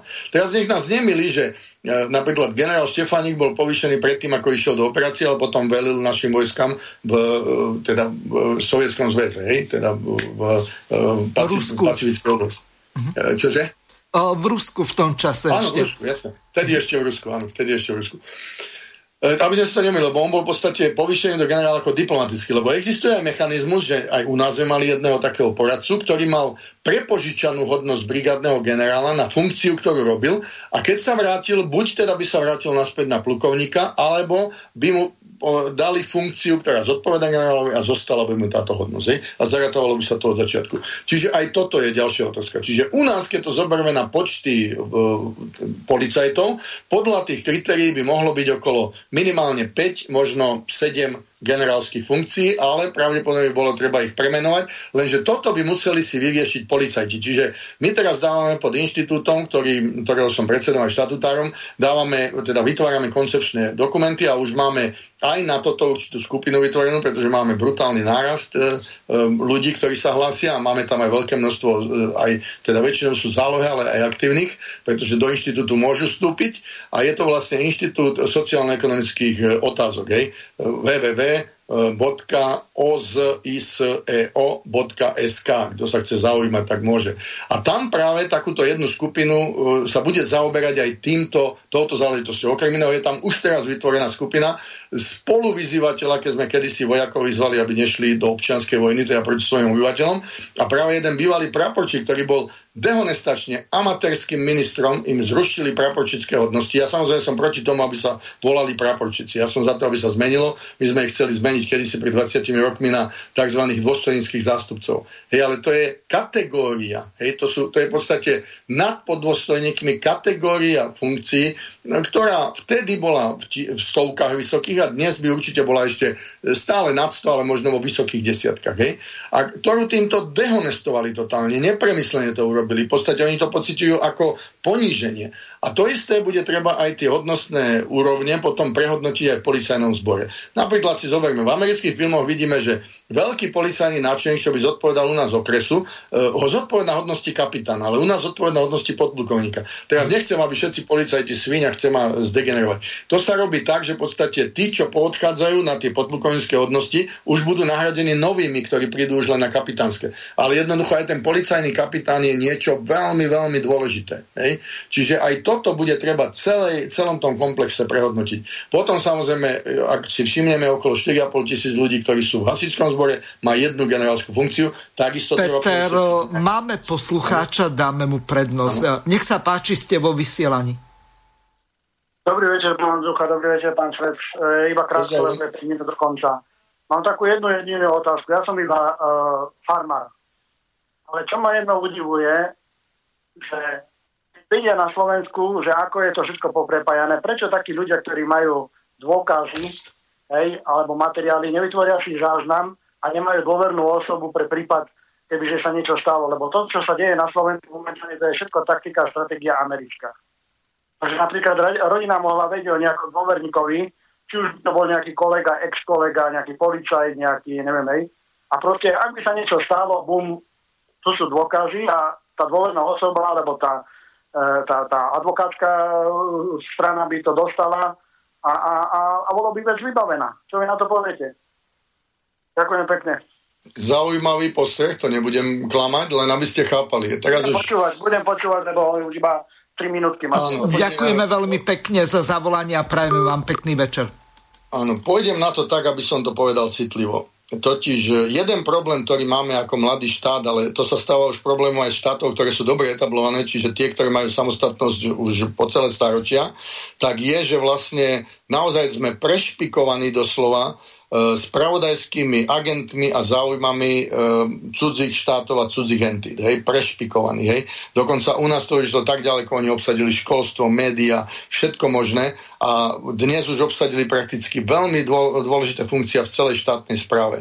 Z toho ale vyplýva, že oni, keďže sú platení alebo boli platení dlhé desiatky rokov s týmito peniazmi cudzími a v podstate boli formovaní na to, aby neslúžili štátu, ale inej myšlienke, tak v podstate škodia štátu. Lenže zároveň z toho vyplýva mimoriadne silná nedôvera v štátne orgány a teda aj v politikov, ale aj v celú tú líniu tých vysokých štátnych predstaviteľov, povedzme, ktorí sú na funkciách v štátnej správe. Hej.